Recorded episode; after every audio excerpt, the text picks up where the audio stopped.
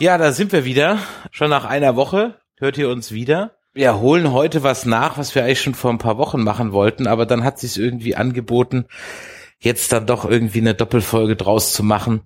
Ähm, jetzt sprechen wir nämlich heute über Batman vs. Superman versus First Avenger Civil War. Und dazu haben wir uns heute mal ähm, tatkräftige Comic-Expertise eingeladen, denn äh, mit uns in der Runde ist heute der Emo. Hallo Emo. Hallo. Und äh, Emo, vielleicht erzählst du mal, stellst dich mal ein bisschen kurz vor. Ähm, du machst den Blog ähm, bizarrocomicworld.de, richtig? So ähnlich, ja. bizarroworldcomics.de. Genau, bizarroworldcomics.de. Vielleicht erzähl doch mal ein bisschen ja. was drüber. Was ähm, machst du da und über was schreibst du und äh, wie könntest du uns heute weiterhelfen? Ähm, ja, das ist ein Blog, der sich äh, grundsätzlich nur mit Comics beschäftigt, mit deutschsprachigen Comics, beziehungsweise ähm, Comics aus aller Welt, die aber in deutscher Sprache veröffentlicht werden. Und das mache ich jetzt seit gut anderthalb Jahren. Hab den irgendwann mal aufgemacht. Ich habe nebenbei noch für ein anderes Magazin geschrieben, aber schreibe auch noch dafür. Und äh, habe dann angefangen, meine Comics äh, halt in dem Blog zu besprechen. Und das ist dann so ein quasi Selbstläufer geworden. Und seitdem ähm, ja, kommt das ziemlich gut an und ich beschäftige mich sehr viel damit. Okay, prima.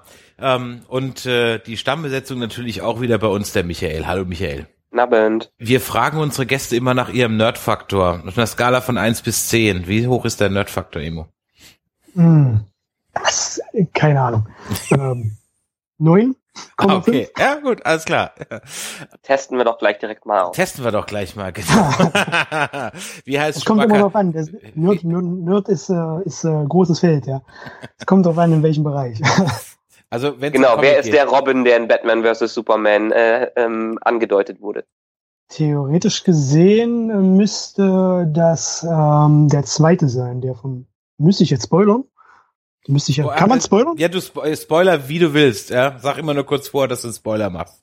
Okay, Spoiler. Also es müsste theoretisch gesehen der zweite Robin sein, der dann von Joker getötet wurde. Sag mal, bevor wir da jetzt einsteigen, ich zock ja jetzt gerade den dritten Teil von ähm, äh, dieser Batman äh, Games. Mhm. Also jetzt bin ich gerade bei ja, Arkham Knight, ne? Arkham Knight ist mhm. das dritte, genau. Ähm, yes. Inwieweit zählen diese denn eigentlich jetzt zum, also wie weit sind die denn Kanon? Gar nicht.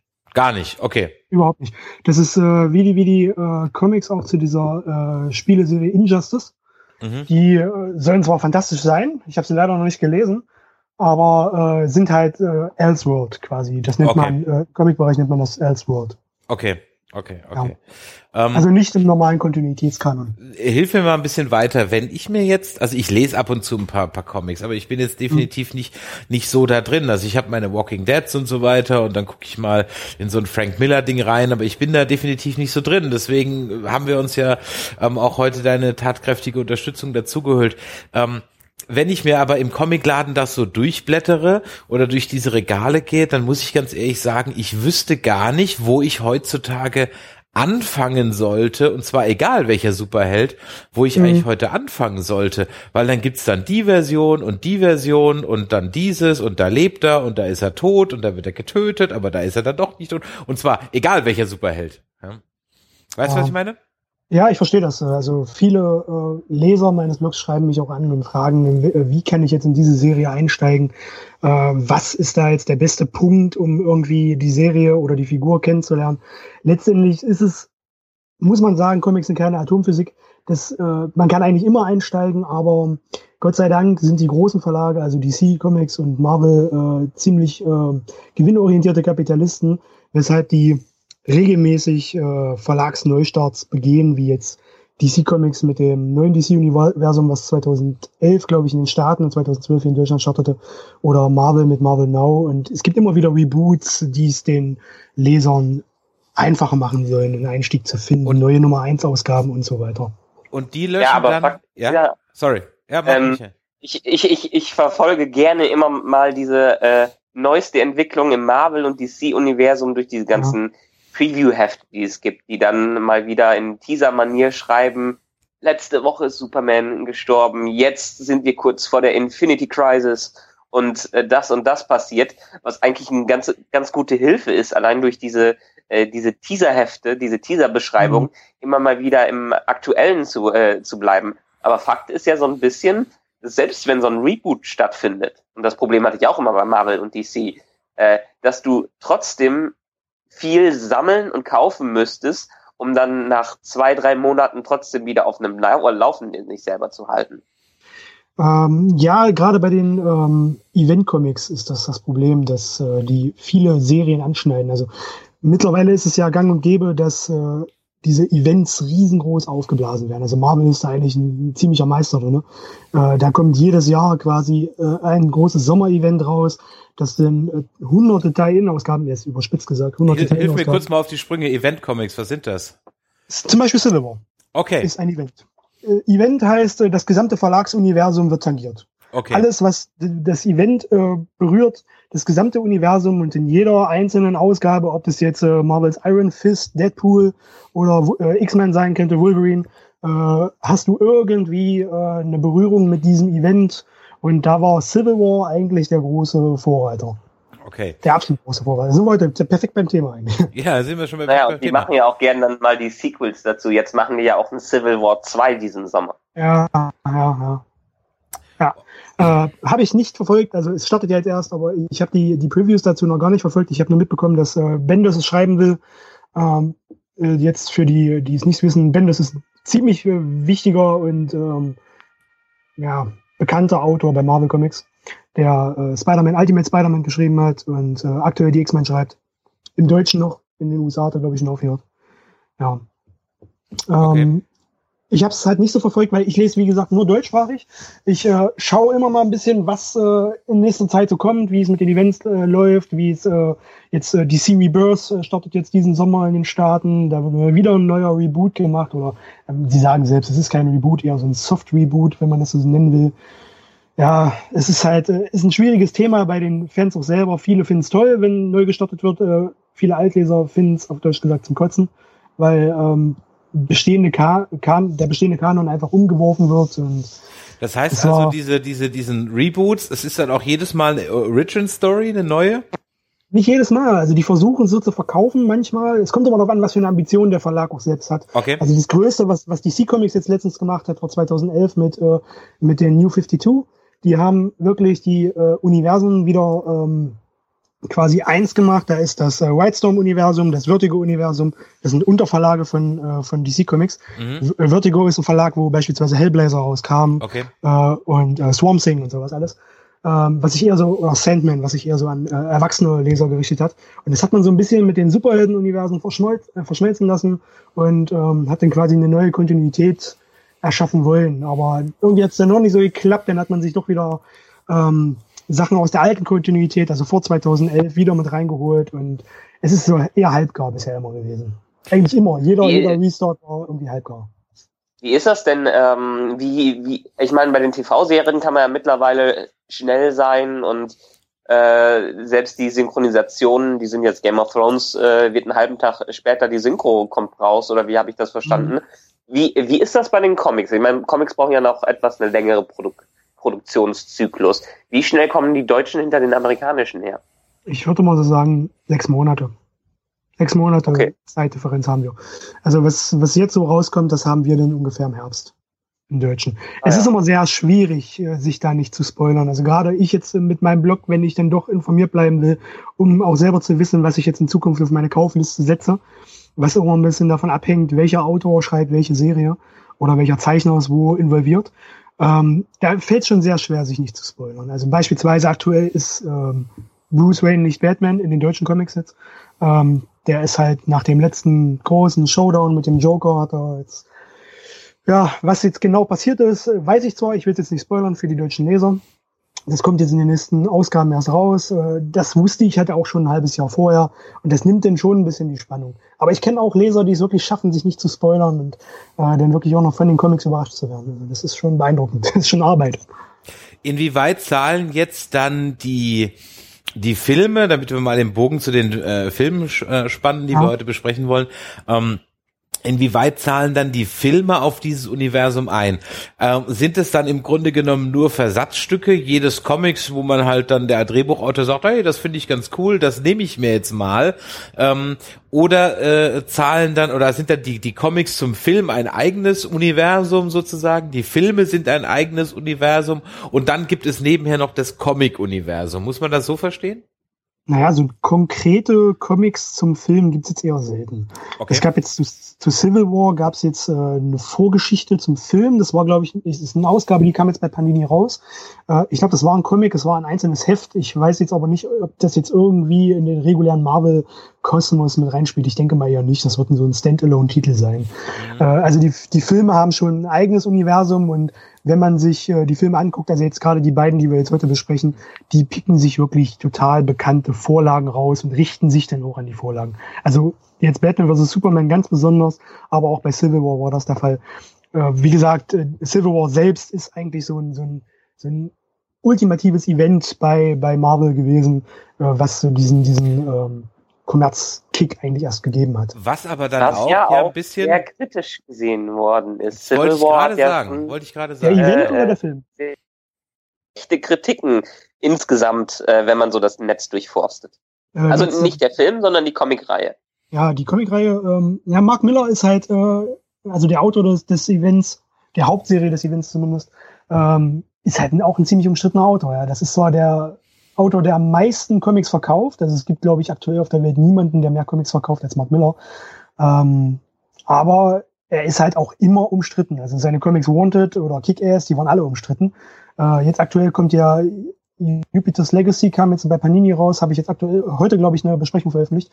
Äh, ebenfalls wieder ein total umstrittenes Comic. Ähm, dafür ist der Mann bekannt, weil der schreibt halt sehr, sehr eng am Zeitgeschehen, bringt Politik in die Comics rein. Das hat er mit den Ultimativen schon gemacht, was so ein quasi ähm, alternative Version der Avengers war äh, vor einigen Jahren. Wei- welche die Vorlage übrigens für das äh, Marvel-Filmuniversum waren, die Ultimates die von Mark Miller auch geschrieben wurden. Also ich glaube, ohne Mark Miller würde es das Marvel-Filmuniversum überhaupt nicht geben. In Okay. der Form, wie wir es jetzt kennen. Weil er halt quasi diese, diese, diese moderne Form der Avengers in der Form geschrieben hat. Und er hatte auch das Event dann, äh, mit das erstmals nicht irgendwelche Superschurken im Mittelpunkt stehen, sondern wirklich Helden ge- gegen Helden. Äh, mit einem politischen Background wie diesem Registrierungsgesetz, was im Comic noch anders hieß als jetzt im Film. Ähm, aber der Kanon ungefähr, also der Kern der, der Story war ja ähnlich wie jetzt okay. zumindest das Comic. Kommen wir mal, ähm, kommen wir mal zu den zu den Filmen. Fangen wir einfach mal chronologisch an, so wie sie ins Kino gekommen sind. Ähm, da hat uns im März ähm, beehrt äh, Batman vs. Superman. Ähm, kurz zur Prämisse für die, die den Film jetzt noch nicht gesehen haben oder nicht mehr genau wissen, worum es geht. Ähm, ja, da geht's auch schon los. ähm, also im Grunde genommen, äh, Batman versus äh, kämpft äh, gegen Superman, da er von oder beziehungsweise Superman kämpft gegen ähm, Batman, da er von Lex Luthor ja aufgehetzt wurde, ähm, äh, Batman ja zu töten oder beziehungsweise Lex Luthor hofft, dass Batman Superman tötet. Versteht ihr, da geht's schon los. Ähm, ich möchte die Diskussion über diesen Film mal mit einem Zitat beginnen von Wolfgang M. Schneider von der Filmanalyse, ähm, der gesagt hat, äh, in diesem Film nach einem Sinn zu suchen, ist ungefähr so äh, äh, erfolgreich wie bei McDonalds nach dem Koch zu fragen. Und ähm, das werfe ich jetzt einfach mal in die Runde. Ähm, verbunden mit der Frage Team Superman oder Team Batman. Ja, also eher Batman, weil ich Batman mehr mag, aber in dem Film ist es eigentlich fast egal. Wozu man jetzt auch noch sagen muss, um nochmal die ganze Hintergrundgeschichte, also letztendlich baut Batman wie Superman, also gar nicht mal versus Superman, sondern wie Superman, ähm, auf Superman Return, äh, nee, äh, Man of Steel. Man of Steel auf. Superman. Superman Returns war ja im Grunde genommen einfach nur der, der vierte Teil der Christopher Reeve Geschichte und danach war Ja, ja, genau. das ja eigentlich dann durch, genau. Ja, außerhalb so ein bisschen. Auf jeden Fall, Ja. äh, Man of Steel ähm, sollte, ähm, sollte so ein bisschen den Start, also der Erfolg von Man of Steel sollte den Start für das DC-Filmuniversum geben. Und jetzt nach nur einem Film versuchen sie den Clash, den Marvel mit Avengers nach fünf Filmen gemacht hat, ähm, schon im zweiten Film hinzubekommen. Und da ist eigentlich schon die grundsätzliche Problematik dieser Filmreihe jedenfalls für Filmfans drin zu verstehen. Ja, definitiv. Also Zack Snyder wollte einfach zu viel. Der hat, man merkt, dass, dass, dass Warner ähm, und DC einfach keine Zeit haben. Die versuchen jetzt mit Ach und Krach auf diesen, diesen Erfolgszug der Superheldenverfilmungen aufzuspringen. Das hat mit äh, der Dark Knight Trilogie wunderbar geklappt, aber mit einem Aufbauen eines Kosmos, äh, wie Marvel das ähnlich macht, das versuchen sie jetzt zwingend noch zu tun, aber haben auf dem Weg dahin so viele Fehlentscheidungen getroffen, dass es jetzt, ähm, ich denke mal, so eine Notlösung sein sollte. Schnell wie möglich äh, eine Basis für das Justice League-Universum zu liefern. Ja. Ähm, wenn man jetzt so ein bisschen in den Foren liest oder in den Facebook-Gruppen, ähm, dann habe ich so ein bisschen das Gefühl, und Emo, vielleicht kannst du mir da oder kannst du uns da ein bisschen erhellen oder woran das liegt, vielleicht weil du mehr so an dem Comic-Leser dran bist. Ähm, ich bin der Meinung, und da darf jetzt auch jeder gerne hier in die Comics, äh, in die Comments schreiben und mich haten oder uns haten oder wie auch immer. Ganz ehrlich, nachdem ich jetzt Civil War gesehen habe, der weiß Gott kein perfekter Film ist, aber er funktioniert in seiner ähm, Superheldenwelt und mit dem, was er sein will. Ja, funktioniert er perfekt.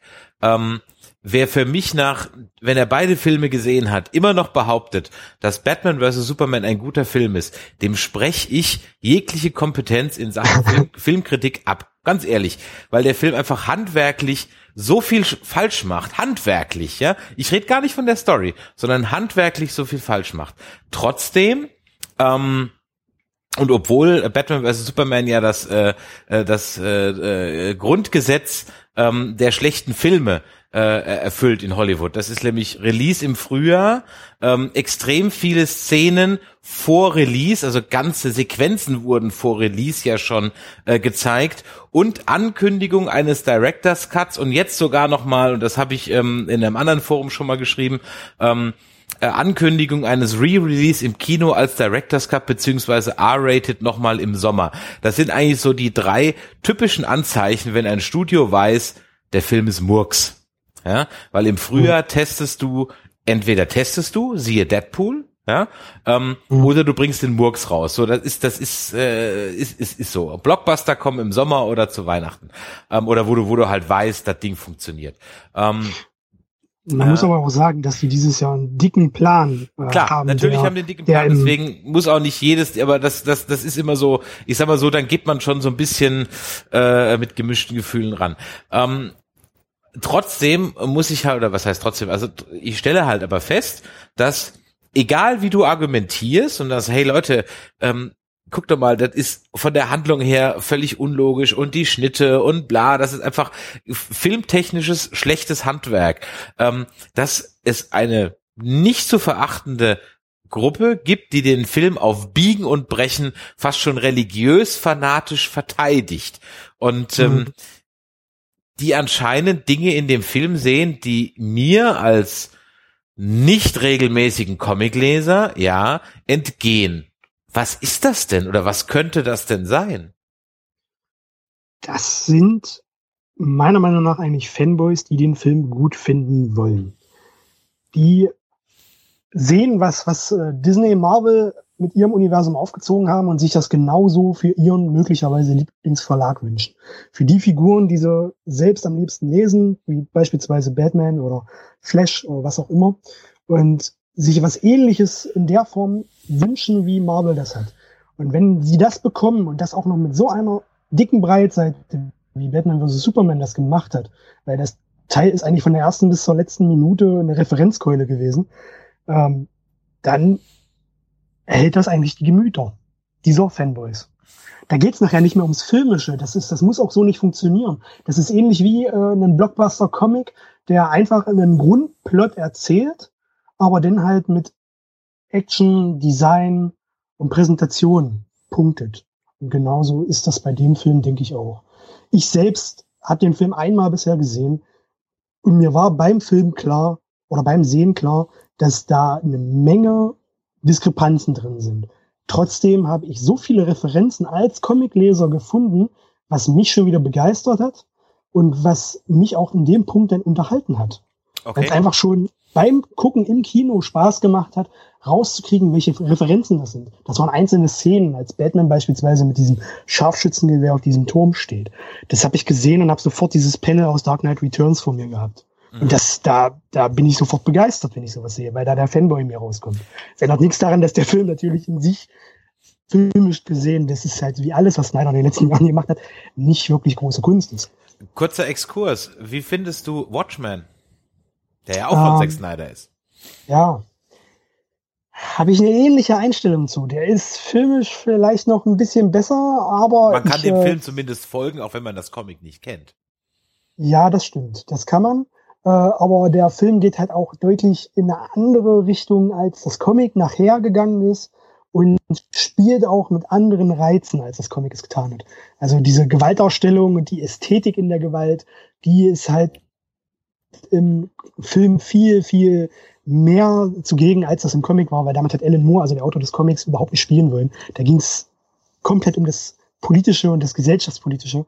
Ähm, und das war halt im Film dann eher Beiwerk. So. Er ist halt ästhetisch, man kann ihn gucken. Mhm. Äh, ich habe auch Spaß daran, aber äh, er ist halt nichts gegenüber die Vorlage. Sind denn die DC-Comics, um nochmal zurück zum Film zu kommen ähm, und auch schon mal so ein bisschen äh, jetzt zu sprechen über über über ähm, Civil War ähm, beziehungsweise über die äh, MCU-Filme allgemein, ähm, neigt denn das DC-Universum dazu, sich A ernster zu nehmen und B düsterer zu sein als Marvel? Denn die hm. Filme sind's ja eindeutig. Und das ist es meistens sogar. Also auch die Comics sind eigentlich düsterer. Das hat so ein, das wird wahrscheinlich angeführt von den Batman-Serien. Es gibt ja unzählige Batman-Serien. Mhm. Und die haben einfach diesen düsteren bei Nacht Gotham-Touch. Und das ist in den Filmen auch so zu merken. Äh, Marvel hat halt ich weiß nicht, die spielen mehr mit Humor, die spielen mehr mit, äh, mit zeitgemäßen Stories, die mehr irgendwie am Zeitgeschehen sind ähm, und haben andere fehlerbehaftetere Charaktere. Das heißt also, das heißt also, ähm, Batman vs. Superman Humorlosigkeit vorzuwerfen wäre ungerecht, weil die sind halt nicht humorvoll im Gegensatz zu den Avengers, die immer einen flotten Spruch auf den Lippen haben. Ja, ist, ich denke, wenn man dem Film das vorwirft, dann tut man ihm nicht mal Unrecht, weil genau das will er, glaube ich, auch sein. Okay. Ja, das ja, glaube ich nämlich auch, weil ähm, die ähm, erstens jetzt allein vom filmischen her müssen die sich ja rechtfertigen, dadurch nicht einfach nur eine Kopie von den anderen Marvel-Filmen zu ja, sein, genau, genau. die ja wirklich sehr, ja, vergleichsweise leicht im Ton sind, viel Spaß drin haben und einfach insgesamt Spaß machen. Und äh, ich meine, Christopher Nolan hat es mit der Dark Knight äh, Trilogie wirklich vorgemacht. Ein, äh, er sagt, sagt ja jeder immer, jetzt müssen Reboots dark and gritty sein, düster und mit Ecken und Kanten. Und ähm, da war vielleicht äh, DC dran und hat gesagt, okay, unsere Charaktere bieten eine gewisse Basis dafür, jedenfalls Batman bietet eine Basis dafür. Also haben wir einen, äh, USP, der sich stark von, von den Marvel-Filmen unterscheidet. Und vielleicht hilft uns das, äh, eine, äh, eine eigene Marke zu setzen. Das kann ich mir vorstellen, ja. Ähm, vor allem diese, man wollte sich, denke ich, auch von der Nolan-Trilogie ein bisschen abkapseln und mehr in Richtung Comics gehen, weil die Nolan-Trilogie hat zwar einzelne Anlehnungen an Comics, beispielsweise auch wieder Frank Miller mit Batman Year One, das war Batman Begins, äh, von der Grundstory ungefähr so. Ähm, aber es war halt ziemlich in die realistische Ecke gedrückt. Und wenn man sich jetzt Man of Steel und äh, Batman vs. Superman anschaut, ist das schon viel, viel mehr in Richtung Comics, wo Marvel das nun nicht wieder so macht. Also die, die äh, haben diesen, diesen Drahtseilakt noch ein bisschen besser gemeistert. Also da ist viel Comic-Referenz drin, aber auch trotzdem viel mehr Realismus. Ja, und das macht DC nicht so. Die gehen wirklich jetzt aktuell mit den beiden Filmen zumindest stark in die Comic-Vorlagen rein, was halt auch wieder die Fanboys sehr begeistert.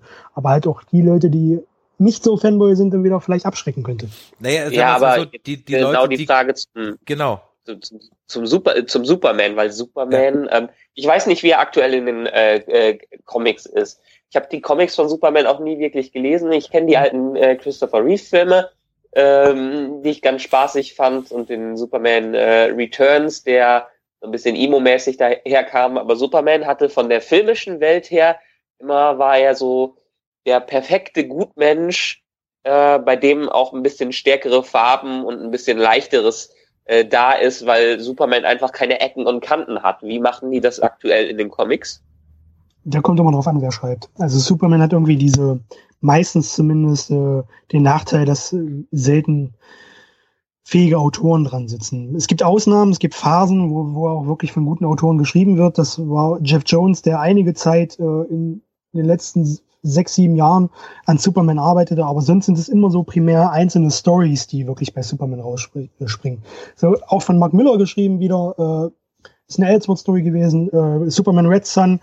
Äh, das ist eigentlich so eine der ultimativen Superman-Stories, was er aber wieder äh, nicht den Clark Kent in der Form wiedergibt, wie, wie wir ihn kennen, sondern ähm, beispielsweise äh, ihn darstellt, wie er, als wenn Clark Kent nicht in Kansas auf, gelandet wäre, nachdem Krypton zerstört wurde, sondern in Russland.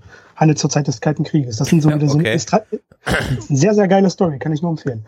Ähm, Aber ist es, äh, liegt es generell daran, dass äh, weil Superman so eine Prämisse hat, ich bin der perfekte Mensch, der nur Gutes tut, ist er auch einfach schwer zu schreiben und deshalb hauen sich auch viele Autoren daran die Nase kaputt oder äh, ähm, sind es einfach die, die unfähigen, unfähigen Autoren? Das ist schwer zu beurteilen. Es kann schon sein, also ich gehe mal davon aus, dass er äh, keine einfache Figur ist, weil es ist halt das ultimative Überwesen. Und wie macht man einen interessanten Plot mit einem ultimativen Überwesen, dem man eigentlich nicht viel anhaben kann? Ja. Ja, äh, das ist jetzt äh, eine sehr interessante Story, die jetzt im Batman vs. Superman als Vorlage diente, war ja die 90er Story Death and Return of Superman. Äh, das war damals ein riesengroßer Brecher, als das Anfang der 90er rauskam. Superman ist gestorben äh, von Doomsday, den wir ja im Film gesehen haben, äh, umgebracht worden äh, und dann irgendwann wiedergekehrt. Äh, liest man das Teil heute, ist das halt wirklich ähm, Nostalgie, ja, aber keine große Comic-Kunst mehr. Das ist, ähm, es kommt drauf an, wer ihn schreibt. Meine Lieblingsstory von äh, Superman überhaupt ist äh, Grant Morrison Story All-Star Superman eine abgeschlossene Story in sechs Heften, die versucht, diesen inneren Zwiespalt der Figur, den Menschen gerecht zu werden als Überwesen, aber es letztendlich nicht kann, weil er daran zerbricht. Und äh, das ist halt, ähm, ja, wie soll man sagen? Ich denke, er ist sehr schwer zu schreiben ja, um auf die Frage zurückzukommen. Ja, glaube glaub, glaub ich auch. Also wie du, wie du schon gesagt hast, was willst du mit einer Figur, die eigentlich unbesiegbar ist, ja? Ähm, äh, äh, vor allem deswegen ist ja, deswegen ist für mich Superman auch der langweiligste aller Comichelden, auch wenn er natürlich der berühmteste aller Comichelden gleichzeitig ist. Ja, ähm, er ist der erste. Ja, weil es halt mit der erste war. Ähm, trotzdem ist es irgendwie halt äh, auch auch der langweiligste. Ähm, mal eine kurze, kurze Frage so am Rande. Ähm, was mir immer wieder auffällt, ähm, wie oft ist eigentlich jetzt schon, äh, wie oft sind eigentlich schon äh, Bruce Waynes Eltern jetzt filmisch erschossen worden? Öfter als Ben Parker oder ungefähr gleich oft? Ich denke mehr.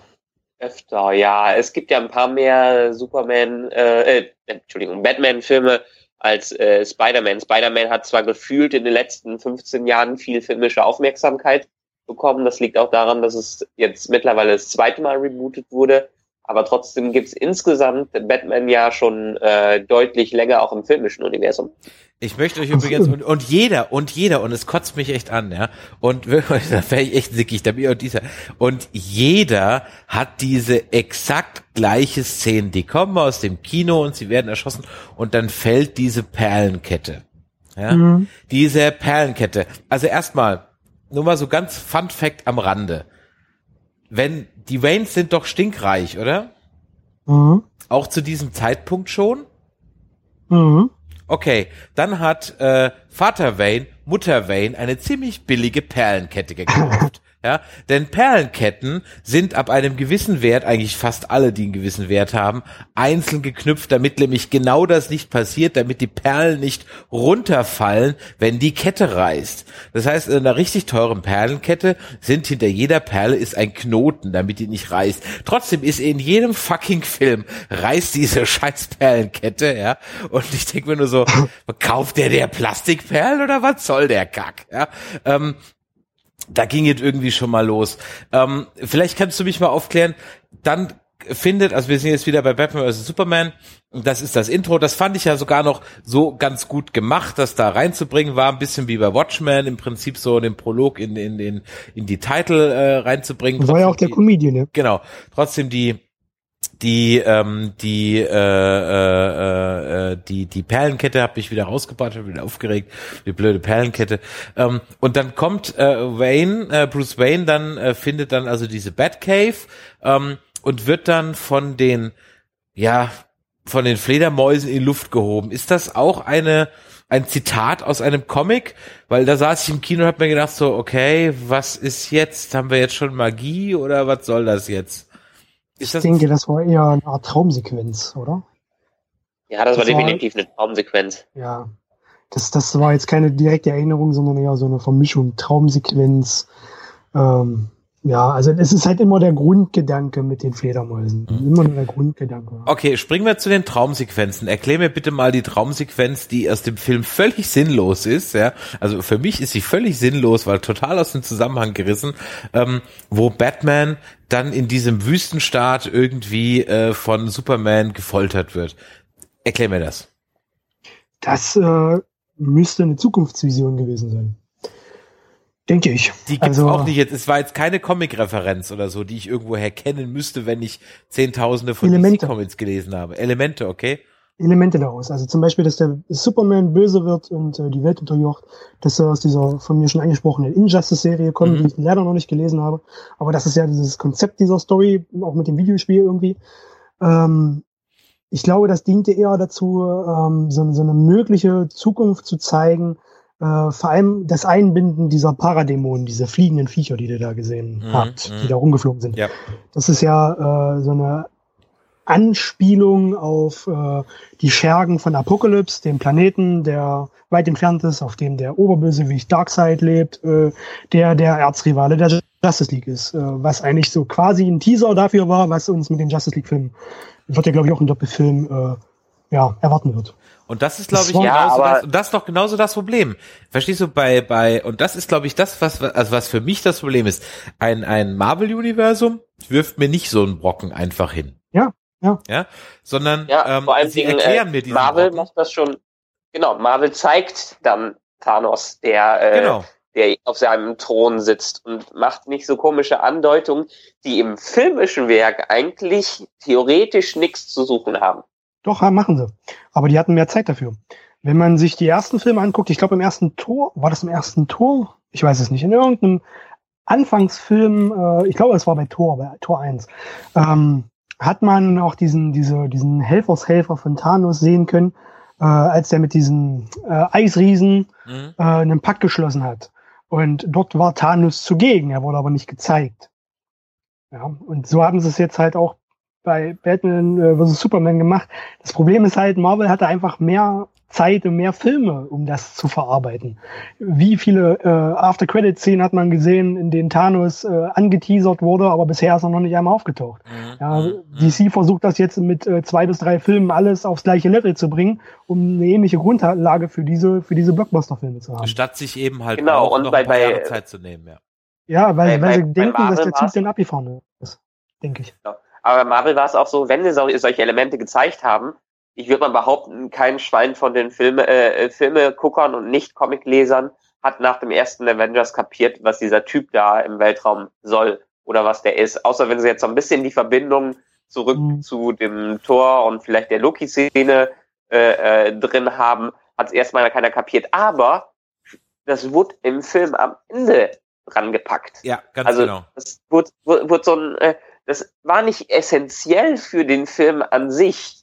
Und diese Szene, diese, äh, diese Nightmare Vision, die er da äh, hat, die wird erstens als Traum verkauft für den normalen mhm. Film. Oprah. Und zweitens ist sie einfach, wie lang ist sie? Fünf bis zehn Minuten. Ja. Ist sie dann mhm. deutlich äh, zu lang, um sich, wenn sie nicht einen riesen Einfluss noch auf den Film an sich hat, gerechtfertigt zu sein. Ja, möglicherweise. Mhm. Möglicherweise. Die Comic-Fans saßen da und haben sich gefreut, also so wie ich auch, diese einzelnen Elemente da rauspicken zu können und äh, haben sich angeteased gefühlt und das ist das, was ich meine. Und die, die normalen Filmgucker, die werden dann halt im Regen stehen gelassen. Ja. Die, genau. die die Comics nicht gelesen haben, die haben halt keine Ahnung, wer das ist. Ich meine, gut, jemand, der Avengers guckt und äh, die Comics nicht gelesen hat und zum Schluss äh, Thanos sieht oder angeteased bekommt, der weiß auch nicht, wer das ist. Aber er hat ja. ungefähr einen Grundgedanken. Aber jetzt mit den Paradämonen, wenn man die da sieht, dass man denn die Brücke zu Apocalypse und zu Darkseid schlägt, da muss man die Comics schon gelesen haben, das weiß man so nicht. Da fragt man sich eher, was soll der Scheiß? Das verstehe ich vollkommen. Genau. Und dann sitzt, ich, ja. dann, dann sitzt du halt im, halt im Kino und denkst du so, hä? What the fuck? Und und ähm, äh, dann hast auch zum Beispiel ähm, gab es eine Szene, ähm, dann gab es ja diese Montage von von Superman, wie er dann so weltweit äh, gute Taten vollbringt. Ne? Ähm, gab es ja diese Montage, wo er die Leute aus dem äh, aus dem Feuer rettet und, und aus der Überschwemmung und so weiter. Und dann siehst du plötzlich, wie er irgendwie übers Eis ein Schiffswrack zieht Mhm. So völlig unvermittelt, ja. Und ich so, hä? Und dann denkst du, ah, damit baut er sich bestimmt seine äh, Festung der Einsamkeit aus diesem Schiffswrack. Ach so, nee, es geht jetzt nahtlos mit irgendwas anderem weiter. Und erst als ich mir dieses Bild ergoogelt habe in einer hohen Auflösung, habe ich ganz im Hintergrund erkannt, dass auf diesem Schiffswrack Menschen drauf sitzen. Also anscheinend hat er dieses Schiff gerettet. Ja. Warum es dann übers Eis zieht, ist jetzt noch mal was anderes. Aber das hast du im Film überhaupt nicht gesehen, ja, weil es viel zu schnell vorbeiging. Stattdessen stehst du plötzlich auf dem Himalaya und unterhältst dich äh, mit, ähm, mit Kevin Costner. Wenn du Man of Steel gesehen, nicht gesehen hast, weißt du überhaupt nicht, was das soll. Ja, ja. Ähm, weil es wird überhaupt nicht gesagt, hey Dad, was machst du denn hier? Du bist doch eigentlich tot. So, weißt du, ein Satz und es wäre alles in Ordnung, ja. Aber wenn du Man of Steel nicht gesehen hast, denkst du dir, okay, warum ist er jetzt auf dem Himalaya oder auf den Rocky Mountains oder wo auch immer? Ich glaube Himalaya und warum redet er jetzt mit einem, mit, mit Kevin Costner? So, hä? Ja, ähm, und das ist eben genau das, wo ich meine, da holt einen das MCU einfach besser ab und deswegen bin ich äh, eben der Meinung, dass das schlechtes filmisches Handwerk ist. Denn ich habe ja nichts gegen Batman, ich habe ja nichts gegen Superman. Erklärt mir doch einfach, was der Kack da soll. Und dann ist alles Na, gut. Ich kauf doch im, im Superman, im Superman oder in einem Superhelden-Universum kaufe ich jeden Scheiß. Man muss es mir nur halbwegs erklären, warum ich es kaufen soll. Und dann mache ich das. Gut, das jetzt mit dem, äh, mit dem Vergleich jetzt mit Man of Steel, dass, äh, dass man ihn gesehen hat, muss, um zu wissen, dass Kevin Costner sein Vater ist. Da kann ich jetzt nicht so ganz mitgehen, weil das macht Marvel genauso. Wer jetzt Civil War gesehen hat und, und äh, vorher den, ja. Film, den Ant-Man-Film nicht gesehen hat, weiß auch nicht, wer Paul Rudd ist. Wenn der da aus dem äh, Bus aussteigt und seine Witzchen über äh, Captain Americas Brustmuskeln macht, da fragt okay, man sich gut, auch, wer ja. zum Teufel ist der Typ. Okay, ja? gut. Also da muss man den Film auch gesehen haben, ja. Das ist, das, der passt nicht so ganz. Gut, okay, lass ich. Aber, aber ich verstehe ungefähr, was du meinst. Ich aber trotzdem, trotzdem kommen diese Traumsequenzen werden so völlig ähm, so unvermittelt eingeführt. Und dann auf einmal siehst du Flash, da musst du dann aber auch wissen, dass mhm. Flash mhm. so schnell laufen kann, dass er in der Zeit reisen kann, um zu verstehen, dass er jetzt eigentlich aus der Zukunft äh, Batman eine Nachricht schicken will, damit er später irgendwie was. Und war das denn der gleiche Schauspieler, der auch in der Serie den Flash spielt? Oder ja, ist nein, gar nicht das Flash? hat damit nichts zu tun. Aber das nee, war das, schon das, Flash, das, oder? Das war, das war Flash. Äh, das, das ist aber das Problem, äh, was ich meinte vorhin, dass DC eine Menge Fehlentscheidungen getroffen hat. Und da ist die größte mit, dass sie das Serienuniversum nicht mit dem Filmuniversum verbinden. Und das merkt man daran schon, dass Flash in den Filmen einen anderen Schauspieler, von einem anderen Schauspieler dargestellt wird. Von Ezra Miller, glaube ich. Und äh, der Barry Allen in der Serie ist ja ein ganz anderer. Ähm, die hängen nicht zusammen, das ist ein Riesenproblem. Und diese Szene, die du jetzt gerade meintest, ist auch wieder reines Fanboy-Futter, weil die Comic-Fans im Kinosaal saßen und sagen, ey, das ist doch aus Flashpoint. Und der normale Kinobesucher sitzt da und sagt, wer zum Teufel ist das? Genau. Das, ist, das weil, ergibt halt weil er auch nur Sinn, so wenn du die dargestellt war. Also ich habe mir gedacht, dass es Flash ist, aber dadurch, dass der so viele Rauch und und Nebel und und und äh, Vortex-Effekte um sich rum hatte, hast du halt dieses klassische Flash-Kostüm, was vielleicht noch einige Leute erkannt hätten, gar nicht mitgekriegt. Also du hast es ja. fast ja gar nicht erkennen können, dass das Flash sein sollte. Äh, äh, ich habe mir dann gedacht, so das könnte jetzt Flash sein aber ich weiß es nicht, ja, weil ich das Kostüm einfach nicht so äh, gedeutet habe irgendwie und das war ja und dann dann sitzt du da kurz dafür. Bitte? Es war auch zu kurz. Ja, es war auch zu kurz dafür. Ja, es war auch, es war auch die Szene war viel zu kurz ja. dafür. Ja. ja, und die andere Szene ja. war viel zu lang. Und ähm, und, und, und dann und dann dann sitzt du da ja ich meine die, diese Traumszene war ja viel zu lang. Und und dann sitzt du da und und fragst so hä what the fuck? Und und und so geht's halt die ganze Zeit im Grunde genommen. Und dann fange ich halt an also geht's mir wenn ich dann einmal raus bin aus so einer Nummer. Ähm, äh, das war auch bei Star Wars Episode 7 so hör, kann man im alten Podcast nachhören. Ähm, wenn ich dann einmal raus bin dann bin ich raus. Und dann mache ich eine Picking dann suche ich jeden Scheiß. Und dann fällt mir auch jeder, jedes Plothole und jeder Schwachsinn auf, der mir da aufgetischt wird, ja. Ähm, ich kann mir zum Beispiel überhaupt nicht erklären, also wirklich gar nicht. Ich, ich, ich, ich versuche es, aber ich, ich verstehe nicht, warum schießt Batman ein Tracking-Device, also ein, ein, ein, ein, ein Peilsender an diesen Truck, in dem das Kryptonit ist, um zwei Minuten später diesen Truck anzugreifen. Das ergibt wirklich keinen Sinn. Das ergibt keinen Sinn. Es doesn't make any sense. Er, er, er bappt dieses rot und mit einem Piepstone versehene Peilsendergerät. Okay, ist in Ordnung, ja. Peilsender blinken immer rot und piepsen immer im Film. Okay, verstehe ich, alles klar. Ähm, er schießt es auf den Truck. Und statt er dann still und heimlich dem Truck folgt, zu dem, zu dem Versteck, wo die dann das ausladen, greift er mit seinem Batmobil die an. Es macht überhaupt keinen Sinn. Ja, da muss man jetzt aber auch mal, äh, also letztendlich, das macht überhaupt keinen Sinn. Was ich mir vorstellen kann, man muss ja immer nur versuchen, sich irgendwie da äh, rein zu erklären, ist, dass die theoretisch eine Sequenz dazwischen hatten, die, äh, ähm, die das etwas länger gemacht hat. Dann hätten sie aber den Peilsender insgesamt rausnehmen können. Ja gut, aber das ähm, kann ja, das kann doch nicht sein, dass ich mir erst den Director's Cut angucken muss, um den Film zu verstehen. Also das, das ja, das, das, das nicht. Also ich, ich muss sagen, ich habe bei diesen ganzen kleinen Sachen, auch vielleicht, weil ich schon ein bisschen was wusste, fand ich das jetzt nicht so dramatisch. Ich fand das ganz cool, den Flash zu sehen, wo ich auch mal äh, kurz überlegen musste, ist er das, äh, das jetzt, weil ich wusste, dass äh, alle Justice League Teilnehmer irgendwie äh, darin vorkamen. Aber wie gesagt, wenn man es dann nicht weiß, ist es wieder ein Problem. Aber das war wenigstens kurz genug, dass es einen theoretisch nicht äh, groß gestört hat. So kleine Anleihen oder wie zum Beispiel auch das im Batcave der, äh, äh, der Anzug von Robin gezeigt wird, was auch eine große äh, Hintergrundstory hat. Ist nicht schlimm, können die zeigen, ist ein nettes Detail, wo sich Fans äh, drüber freuen können und wie die viel spekulieren können. Aber diese unwichtigen Elemente, beziehungsweise die für den Film gerade unwichtigen Elemente, die nehmen halt so viel Platz in diesem Film ein und das macht das Ganze sehr inkohärent. Und das ist das, was ich meine, dass äh, Snyder sich darauf konzentriert hat, Fanservice zu liefern. Dieser Robin-Anzug mit dem Graffiti von Joe drauf ist halt eine Anspielung auf eine sehr berühmte Story, wo sich die Fans dann darüber freuen, dass sie das entdeckt haben, dass das angeteased wird. Weil ich denke mal, die Fanboys denken dann auch, ja, das hat er jetzt für uns gemacht, weil er weiß, wir erkennen das. Ja, das ist halt Fanservice. Der Film ist nur pures Fans Fanservice. Das ist ja, ich glaube, so, so, so muss man ihn auch, auch, auch sehen. Und deswegen, also wie gesagt, ich, ich möchte ja diesen Film mögen. Verstehst du? Weil ich Superheldenfilme einfach als Nerd einfach mögen möchte, ja.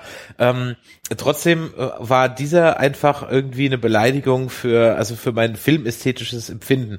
Weil ich mir halt denke, ja, okay, teaser es an, teaser es für die Fanboys an. Wahrscheinlich sehe ich in dem Star Wars Episode 7 Film tausend Sachen mehr als irgendwelche anderen Leute. Klar, okay, weil ich halt in Star Wars total drin bin. Fair enough, ja. Ähm, aber es ist halt nicht Story-Essentielles. Und wenn ich diesen, ja. diesen, diesen, diesen äh, Robin-Anzug zeige, dann frage ich mich halt im Grunde genommen, ja, kann ich ja machen, ist doch in Ordnung. Aber was spricht dagegen, wenn neben ihm dann Alfred steht und sagt, ja, Master Bruce, das war noch Zeiten oder wie, wie dramatisch war das, als der Joker Robin getötet hat. Fertig aus. Die Nummer ist erklärt. Ich als nicht intensiver Comicleser, als Nicht-Fanboy, habe es verstanden. Der Fanboy ist trotzdem zufrieden und die Story geht weiter. Verstehst du? Das sind genau die Dinge. Ich kriege hier so Brocken hingeworfen, ähm, die ich, die ich verstehen oder deuten muss und ähm, das, das verstehe ich halt. Also da, da würde ich gerne mal in, in so einer Drehbuch äh, äh, Runde, Drehbuchschreiberunde, Diskussionsrunde mal dabei sein, wo so Dinge besprochen werden. Ähm, das habe ich auch schon bei Episode 7 gesagt. Da wäre ich auch mal gern dabei gewesen, äh, wie man da zu der einen oder anderen Entscheidung gekommen ist. Ähm, das ja, das, ich meine, das, das, das ist ja, ist, ist ja so, jede Entscheidung hat ja irgendeinen Grund dahinter. Mhm. Und bei so einem Film, der, keine Ahnung, 400 Millionen Dollar gekostet hat, da wurde über jede Entscheidung richtig deutlich drüber nachgedacht oder irgendwie ganz sicher gibt es einen sicher. Entscheidungsfindungsprozess, den man, äh, den man nicht verstehen muss, der aber äh, einfach da ist und das Ganze zum Problem gemacht hat. Was, äh, ähm, okay, aber ich glaube, jetzt haben wir so langsam so ein bisschen äh, äh, genug Bashing von dem Film gemacht. Ich finde es kein Bashing, äh, ich finde es ist einfach nur mal so ein, so ein, so ein ich, ich, nein, ich finde, das ist kein Bashing, denn wie gesagt, prinzipiell mag ich den Film, weil ich Superheldenfilme mag. Er ist nur von allen Superheldenfilmen einer der nicht so gelungenen. Ja? Ähm, vor allem, ja, wenn ich also halt von, jetzt eben von, dem, was man sich, äh, man hätte, man hätte sich mehr erwartet. Ja, aber man, man hätte sich mehr erwartet. Man hat es aber schon irgendwie kommen sehen, dass es in die Richtung geht. Und das ist ein grundsätzliches Problem, was DC meiner Meinung nach mit den ersten zwei Filmen hatte. Man of Steel kann man sich anschauen, ist auch so ein typisches Zack Snyder Produkt. Aber vielleicht hätte man jetzt für so einen großen Film einen etwas storyfähigeren äh, Regisseur dran lassen ja, sollen. Zack, Zack Snyder ist halt, ich, ich, ich habe ja, äh, meine, meine ersten Reaktion war ja bei dem Film, das ist Sucker Punch 2. Ja, hm. ähm, weil, weil Sucker Punch ist so ein Film, der hat auch, wirklich ganz ehrlich, der hat, das ist großer Schwachsinn.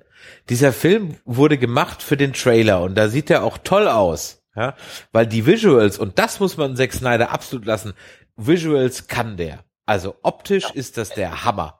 Ja? es ist eine ehrlich. zwei Stunden lange äh, Intro-Sequenz für ein Spiel so ungefähr. Ja, oder so irgendwas, genau. Ja. So, so typische WoW-Intro-Sequenzen, das ist Und der bloß auf zwei Stunden Ja, früher hat man sowas Grafikblender genannt, ein Spiel ohne Gameplay, was aber aus irgendwelchen Gründen die Technik so geil nutzt, dass es geil aussieht. Ähm, was mich aber jetzt mal inter äh, interessiert, äh, auch von, so einem, äh, unserem Comic-Experten, gut, der Film ist jetzt so ein bisschen ver äh, verhauen worden, jedenfalls aus der Sicht, Sicht der normalen Zuschauer, hat zwar am Anfang ein bisschen was bekommen, hat auch seine, äh, äh, ich glaube, 600 äh, Millionen Dollar oder 800 Millionen Dollar zusammenbekommen, größtenteils wahrscheinlich. Ja. Na, nicht ganz, die haben mit, mit okay. einer Milliarde mindestens gerechnet okay. und haben das größtenteils wahrscheinlich auch, was Statistiken äh, sagen, durch äh, wiederholtes Gucken von Fanboys äh, eingenommen. Deshalb hat er in den ersten zwei Wochen sehr viel Kohle eingenommen und ist dann unglaublich abgestürzt. Was äh, und ich meine, der hatte ja ein paar vielversprechende Aspekte, aber ich glaube, jetzt hat DC generell ein Problem, dass die Leute nicht mehr so viel davon erwarten, weil der Wonder Woman Film, der als nächstes kommt, äh, der könnte ja was werden, weil er ja auch irgendwer anders gemacht hat. Aber vielleicht hat Batman vs. Superman das für viele jetzt auch so ein bisschen zerhauen. Ja, ich glaube, ähm, da kommt drauf an, welcher Film als nächstes groß im Rampen steht. Gut, Wonder Woman jetzt aber mit äh, Ben Affleck hinter der gesamten Batman-Geschichte, denke ich, reißen die das Ruder nochmal ganz schön in, rum. Denke ich schon. Ähm, die Fanboys, also auch die Comic-Fans jetzt, äh, die ich sprechen konnte zum Film, die so begeistert sind, die äh, haben auch nach so langer Zeit, nachdem sie den jetzt gesehen haben, immer noch äh, massive Begeisterung für den Film. Ich meine, ich habe mir selbst die Mega Deluxe Edition davon vorbestellt. Muss ich ganz offen zugeben. Ich mir ja auch den Director's Cut davon, so ist es ja nicht. Ja. Ich meine aber die mit der Riesenfigur. die habe ich mir vorbestellt, ja. Also wie ja. gesagt, ich weiß, dass der Film handwerklich bei weitem äh, Mist ist, aber ich habe trotzdem riesen Spaß daran gehabt, weil ich diesen Fanservice total genossen habe. Mir hat auch Man of Steel gefallen, obwohl ich weiß, dass das halt eigentlich Schwachsinn ist. Trotzdem fand ich die Darstellung der Figur einfach total toll, weil ich die Figur auch sehr mag. Ähm, und Batman vs. Superman fand ich auch fantastisch als Unterhaltung, für mich als DC-Fanboy zumindest. Mhm. Ähm, aber als Filmfan spricht er mich dann halt auch nicht an. Aber was, äh, was würdest du sagen zu, äh, was erwartest du von, von Justice League, von dem Zweiteiler, der genau ja quasi gleiche. auch in den nächsten Jahren kommt? Genau das gleiche. Genau das gleiche. Okay. Genau das gleiche. Ich habe mit Batman vs. Superman genau das bekommen, was ich erwartet habe. Ich ging davon aus, dass es in diese Richtung geht. Ich habe zwar Sucker Punch nicht gesehen, aber ich habe gesehen, was, äh, was auch was äh, ähm, Snyder aus meiner, also Superman gemacht hat. Und das war, hat mir gereicht, um meinen Fanservice zu befriedigen, den ich, den ich davon erwartet habe. Ähm, aber ich habe auch gewusst, dass, dass Batman vs. Superman nicht besser wird. Und er gefällt mir sogar noch besser als Man of Steel. Ähm, aber das ist halt auch nur der Fanboy. Ja. Hm, okay. Filmisch gesehen wird das. Ich würde mir auch wünschen, wenn sie beispielsweise Ben Affleck komplett ranlassen würden oder sich einen anderen Regisseur holen. Ich, ich, ich stelle mir immer vor, wie das. Ich meine, Ben Affleck hat mit zum Beispiel mit Argo bewiesen, dass er gute Filme machen kann, gute Stories mhm. erzählen kann. Ähm, er hat ja jetzt auch die volle kreative, angeblich die ja, volle kreative ja, Kontrolle und ich, und ich stelle mir das, und ich stelle mir das, ohne Scheiß, ich kann mir das, wenn man jetzt nochmal dieses Set Affleck Video sich da nochmal ins Gedächtnis ruft, ja, und ich stelle mir das wirklich so lebhaft vor, ja, Ben Affleck am Set und er guckt da Zack Snyder zu und denkt sich so, ach du Scheiße, ja, was was ist das hier für ein Unsinn? Und deswegen ganz ehrlich, ich freue mich auf Suicide Squad. Ganz ehrlich, da mhm. freue ich mich drauf, weil ich glaube, ähm, äh, der wird das Deadpool fürs DC-Universum. Äh, ähm, da habe ich schon wieder mein Problem mit, weil ich glaube, er will genau das werden. Und okay. Ich glaube, das könnte nachher Verhängnis werden. Der, das, der ist darauf angelegt. Ich meine, ich freue mich auch drauf, ja. weil äh, es ein Film ist, der wahrscheinlich besser wird als jegliche Vorlage, weil die Suicide Squad, äh, Squad Comics meistens einfach nur eine Katastrophe sind. Okay. Wirklich eine massiv beschissene Vorlage. Ähm, aber ich glaube, der Film könnte äh, schon unterhaltsam werden. Aber ich habe hab die Befürchtung, dass es darauf anlegen. Okay. So in diese Deadpool-Richtung zu gehen und sich da eventuell verhaspeln. Ich glaube, die C hat in letzter Zeit. Naja, es ist, es ist halt so, weißt du, also mein, meine, meine Herangehensweise an einen Comicfilm ist halt Kindergeburtstag. So, jetzt mal. Mhm. Ja, es, es sind Superhelden-Comics, das ist ein ganz großer Kindergeburtstag. Und ähm, das ist alles, das darf unrealistisch sein, das darf übertrieben sein, es muss nur in sich stimmig sein. Das reicht mir. Ja? Ähm, mhm. Solange das in sich stimmig ist und ich einen großen Spaß dran habe, ähm, können die mir jeden Scheiß verkaufen. Und zwar egal, ob es irgendein Weltenzerstörer ist oder ein Lex Luthor. Das ist mir total wurscht. Ähm, und deswegen saß ich zum Beispiel, jetzt kommen wir auch mal ähm, äh, dann auch mal zum zum zum ähm, First Avenger Civil War und meiner Meinung nach Avengers 3 oder wie Michael sagt 2.5. Ähm, da saß ich zum Beispiel auf dem Showdown, oder es ist ja eigentlich kein Showdown, es ist ja äh, die, die, der Höhepunkt des Films in der Mitte, ähm, als sie sich auf dem Leipziger Flughafen kloppen. Team Iron Man gegen äh, äh, Team Captain America. Ähm, da saß ich einfach mit einem Dauergrinsen im Kinosessel. Und jetzt würde ich von euch gerne wissen, ob das auch so war und auch hier verbunden mit der Frage Team Iron Man oder Team Cap. Ich bin übrigens Team ja, also, Iron Man. Ja, ich, ich kann mich noch nicht komplett entscheiden, weil die haben es in dem Film ja wirklich ganz gut hinbekommen, dass jeder so ein bisschen seine Stellung verteidigen konnte, aber keiner komplett recht hatte. Also Captain America, der war mir jetzt auch ein bisschen zu kompromisslos. Also er war nicht so wirklich auf Kompromisse bereit, weil er seine Ideale äh, vertreten musste. Aber ich, ich, ich saß äh, auch da so. Ich meine, als Hintergrund, Marvel hatte jetzt, wie viele Filme sind es? 13 Filme, Zeit, sich darauf vorzubereiten. Die hatten jetzt die Zeit, alle Charaktere irgendwie einzuführen, ganz viel Hintergrundstory reinzuschmeißen. Und man muss diesem Film auch sagen, äh, man kann ihn zwar so gucken, aber man sollte ihn nicht, eigentlich nicht gucken, ohne ein paar Filme davor gesehen zu haben. Das ist so ein bisschen das generelle äh, Problem des Films. Aber insgesamt ist es halt ein stimmiges Actionstück, was sehr viel Spaß macht und das halt wieder endlich Deshalb habe ich gesagt Avengers 2.5. Eigentlich ist es Avengers 2.5, Captain America 3 und Iron Man 4 so ein bisschen versteckt, weil es einfach alle diese Elemente drin hat. Aber ähm, ja, ich fasse mich, mich jetzt gerade ein bisschen. Ich fand ihn, ich fand ihn äh, super, ich mochte ihn gerne und er hat eigentlich genau das erfüllt, was ich äh, von dem Film, er, er hat das sogar mehr erfüllt, als ich äh, erwartet habe. Ja, also ich fand ihn anfangs, also in den, in den ersten Minuten vielleicht etwas zu, ah, wie soll man sagen, unernst. Ich hätte ihn anfangs etwas ernster erwartet, ähm, aufgrund der Vorlage alleine, weil die halt wirklich ein sehr, sehr ernstes Thema hat. Aber in sich ist die Kurve, äh, das ist jetzt wirklich meckern auf ganz hohem Niveau, äh, die Kurve richtig, richtig gut genommen worden und ist für mich wahrscheinlich unter den Top 2 der bisherigen Marvel-Filme. Also ich habe den Film auch sehr abgefeiert. Ähm, das, äh, ich war etwas überrascht, dass er das Thema des Civil Wars nur so in der Kernthematik anschneiden ähm, und es nicht so komplex aufziehen, wie das Event letztendlich gewesen ist. Ähm, daher auch zu der Frage, bei mir definitiv äh, Team Captain America, einfach weil ich das Comic gelesen habe und wer das Comic gelesen hat, der hat gemerkt, dass der Autor es darauf angelegt hat, dass man, wie er selbst wahrscheinlich auch auf Seite äh, von Cap steht, weil so ist die Story einfach geschrieben worden, weil Iron Man im Civil War Nummer der Bösewicht ist. Äh, das hat man im und Film. Ein ziemliches Arschloch da drin sein in der Reihe, ne? Ja, ist, Iron Man ist in den Comics allgemein ein ziemliches Arschloch, nicht nur im Civil War. Der ist eigentlich schon, ist wirklich generell ein ziemliches Arschloch. Äh, also der Inbegriff des Anti-Helden eigentlich und mehr Anti als Held. Ähm, okay. Also haben die Filme das wahrscheinlich Robert Downey Jr. zu verdanken, dass der absolut, in den Film so sympathisch. Absolut, absolut, absolut. Ähm, ich äh, fand es bemerkenswert, dass sie, das, dass sie diesen äh, etwas zwiespältigeren Charakter bei ihm jetzt auch noch anschneiden. Ich meine, sie haben ja nun schon das Alkoholthema weggelassen, äh, beinahe weggelassen. Das kommt nun kaum rüber. Weil er ist ja in den Comics eigentlich äh, ein schwerer Alkoholiker, ist trocken, dann wieder nicht trocken und so weiter. Das hat man ja in den Filmen bisher wirklich nur leicht tangiert.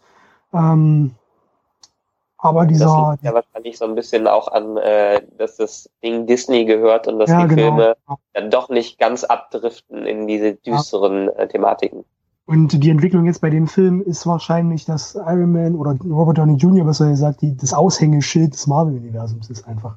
Und ja. den könnte man jetzt nicht so verkommen lassen, wie er in dem Comic eigentlich äh, zum Bösewicht stilisiert wurde. Nicht nur er, auch andere. Also ähm, das, das, das, die Thematik mit Spider-Man hat man ganz gut gelöst, meiner Meinung nach, äh, dass er halt so auf Seite von Cap stand, aber irgendwie denn doch noch anfängt, selbst zu denken. Das war in dem Comic auch so. Was mich überrascht hat, war, dass sie das äh, Finale eigentlich des Events nicht durchgezogen haben. Das kam nicht. Ich weiß jetzt auch nicht, ob ich spoilern soll. Also, müsst ihr mir sagen, ob ich das aussprechen soll oder nicht? Ja, ich glaube, wir können, also das ist halt die Frage, ob es noch in dem, äh, es wurde ja ein bisschen angeteasert äh, von den Machern, dass sie das wahrscheinlich in den Infinity War Teil 1 mit reinbringen. Ähm, was meinst du jetzt, damit wir nicht aneinander vorbei äh, äh, Wer da erschossen wird.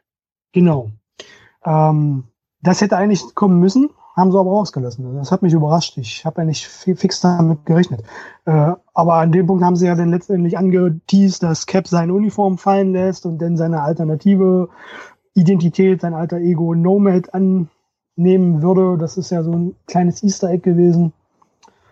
Ja, wer weiß, ich ja, weiß nicht. Ich, ich, glaube, ich glaube, das ist ganz gut, dass es nicht, also die wollten wahrscheinlich, und das macht die, also dieser Film ist ja im Prinzip ein Abschluss, äh, ein, ein runder Abschluss von vielen Sachen, die jetzt in letzter Zeit davor gekommen sind. Ja, genau. Andererseits kann sich Marvel ja auch nie davon zurückhalten, alles Mögliche anzuteasern und ja. ein Setup zu machen. Und die werden jetzt hier wahrscheinlich ein großes Setup wirklich für den Infinity War gemacht haben, weil sie da brauchen sie mindestens in einem der Filme ja noch große Tode drin. Und ähm, mhm. das, denke ich mal, haben sie damit äh, rübergezogen. Was auch nicht schlimm ist, weil im Gegensatz zum Winter Soldier, äh, der Winter Soldier war ja ein sehr, sehr ernster Film im Vergleich, ja so ein Politthriller. Ja. So ein bisschen. Und Civil War war mehr wieder das Spaßgeflecht, ging wieder in Richtung von Avengers 1. Obwohl ich fand, dass, dass, die, dass der Konflikt zwischen Tony und, äh, und Captain America nun ziemlich äh, ernst rüberkam. Also ja, das, ja. das ist auseinander. Ja, stimmt. Haben sie richtig ja. gut hinbekommen. Und vor allem, das, weißt du, das ist auch eine Nummer, wo ich auch sagen muss, ähm, das kann ich, also im Rahmen dieses Universums kann ich verstehen, dass die zwei sich auf die Schnauze hauen. Ja? ja. Ähm, das macht dann irgendwo Sinn. Es gab dann mal ein Meme, ähm, da stand dann irgendwo so drin, so, ja, äh, sinngemäß, warum beschwert ihr euch, dass ähm, Batman und Superman ihren Kampf beenden, weil die Mutter Martha heißt von beiden, aber Bucky und Captain America hören auf, nur weil der eine zum anderen sagt, hey, remember old times. Und ich finde, das kann man nämlich überhaupt nicht vergleichen. Ja? Ähm, nur weil ich jetzt, was weiß ich, dem Assi hier an der Haltestelle eins aufs Maul hau und er sagt, hey, meine Mutter heißt auch Marie und ich so, oh, deine auch, hey, cool, ja, ähm, ist das doch was anderes, als wenn halt eben der Winter Soldier oder Bucky ähm, seinen allerbesten Kumpel, den er seit äh, 20 Jahren kennt, irgendwo im Unterbewusstsein wiedererkennt und die deswegen aufhören, sich äh, aufs Maul zu geben. Das ist doch eine ganz andere äh, Bedeutungsebene.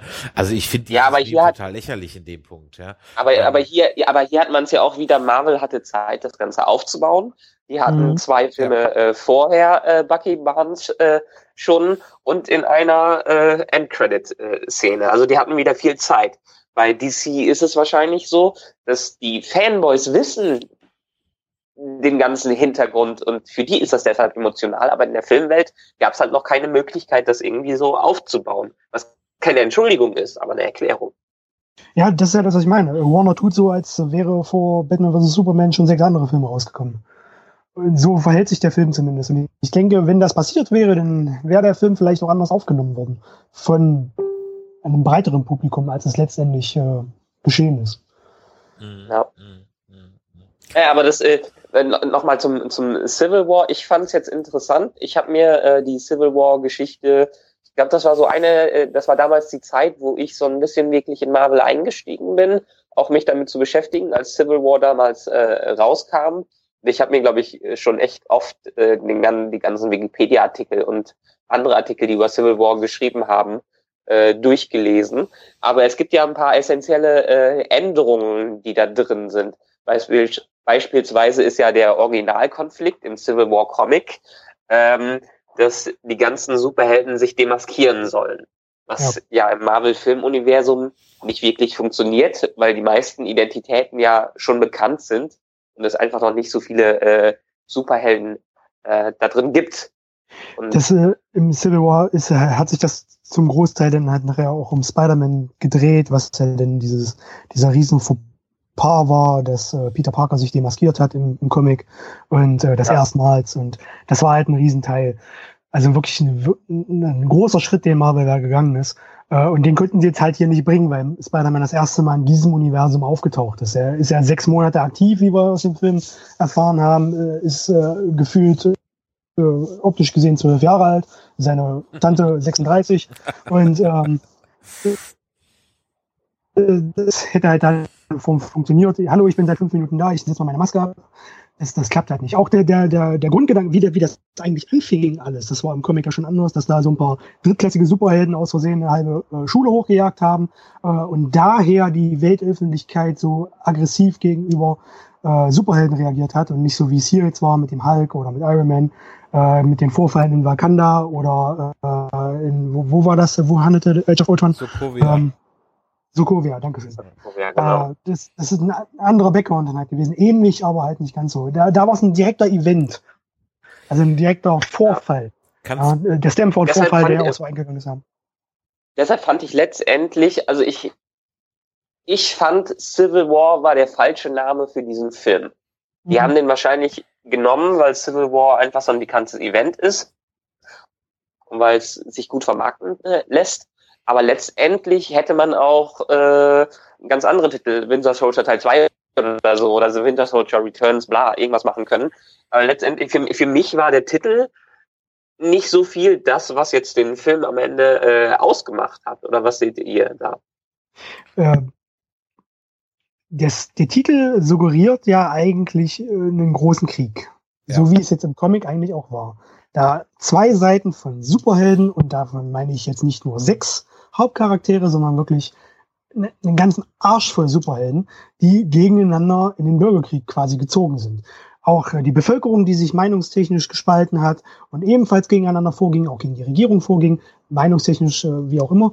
Äh, das war halt ein ganz anderes, eine ganz andere Dimension, als das jetzt in dem Film war.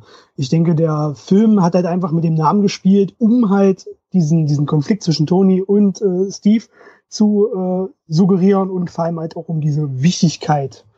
Ich denke, der, der, der Erfolg hing auch ein bisschen von dem Namen ab. Hätten sie jetzt einfach nur einen dritten Captain America Film gemacht, dann wäre der wäre das wahrscheinlich nicht so ein Teil geworden, wie es jetzt letztendlich geworden ist. Kannst du mal ein ja, bisschen was zu dem Hintergrund dann äh, äh, so sagen, was jetzt der Unterschied ähm, zwischen dem Comic Civil War und dem Film Civil War ist? Also hast du ein bisschen schon angedeutet, das heißt zum einen ähm, Bevölkerung entscheidet sich äh, und so weiter. Ähm, Spielt er auch in Deutschland? Das habe ich mich in dem Film Nein. gefragt. Oder hat die, die Filmförderung Berlin-Brandenburg einfach nur wieder einen Arsch voll Kohle reingesteckt? Ja.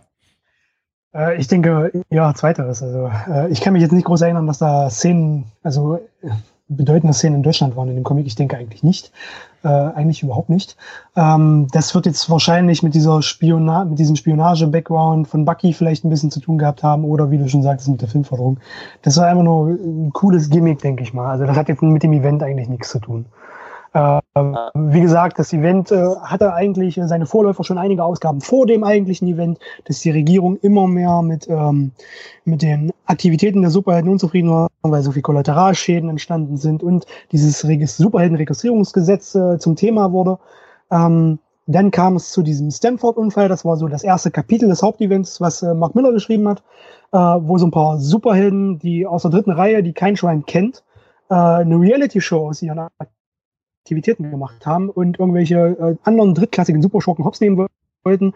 Da war ein Typ dabei, der hieß, glaube ich, Nacho und der konnte sich selbst in die Luft jagen und hat sich ein bisschen bedrängt gefühlt und hat dann eine ganze Schule hochgejagt und dabei sind ein paar Kinder draufgegangen. Und das war dann so quasi dieser Triggerpunkt, weswegen das alles ziemlich eskaliert ist. Ähm, die Superhelden sollten gezwungen werden, dieses Gesetz zu unterschreiben. Captain America hat gesagt, auf keinen Fall. Und er ist sofort auf die Liste gesetzt worden, äh, ist direkt aus dem Shield-Hauptquartier äh, rausgeprügelt worden, wie wir es eigentlich aus dem äh, zweiten Captain America-Film kennen. So ähnlich ist das da auch im Comic passiert. Und äh, das hat sofort massive Wellen geschlagen und die Superhelden sind gegeneinander vorgegangen, eine Seite äh, gegen die andere. Und das ist... Ähm, hat ein, ganz andere Ausmaße gehabt, als er jetzt im Film war. Da gibt's auch so eine tolle Meme, weil du das vorhin schon sagtest, äh, mit dieser Szene auf dem Leipziger Flughafen, wie das im Film ist, dass da halt äh, sechs, sieben, acht Leute sich gegeneinander bekriegen und wenn man dann mal das äh, Cover vom Civil War Comic Event äh, sich anschaut, dass da so gut 100 Charaktere drauf sind, die sich gegenseitig prügeln, das ist dann schon, merkt halt Comic-Unterschied zum Film, ja.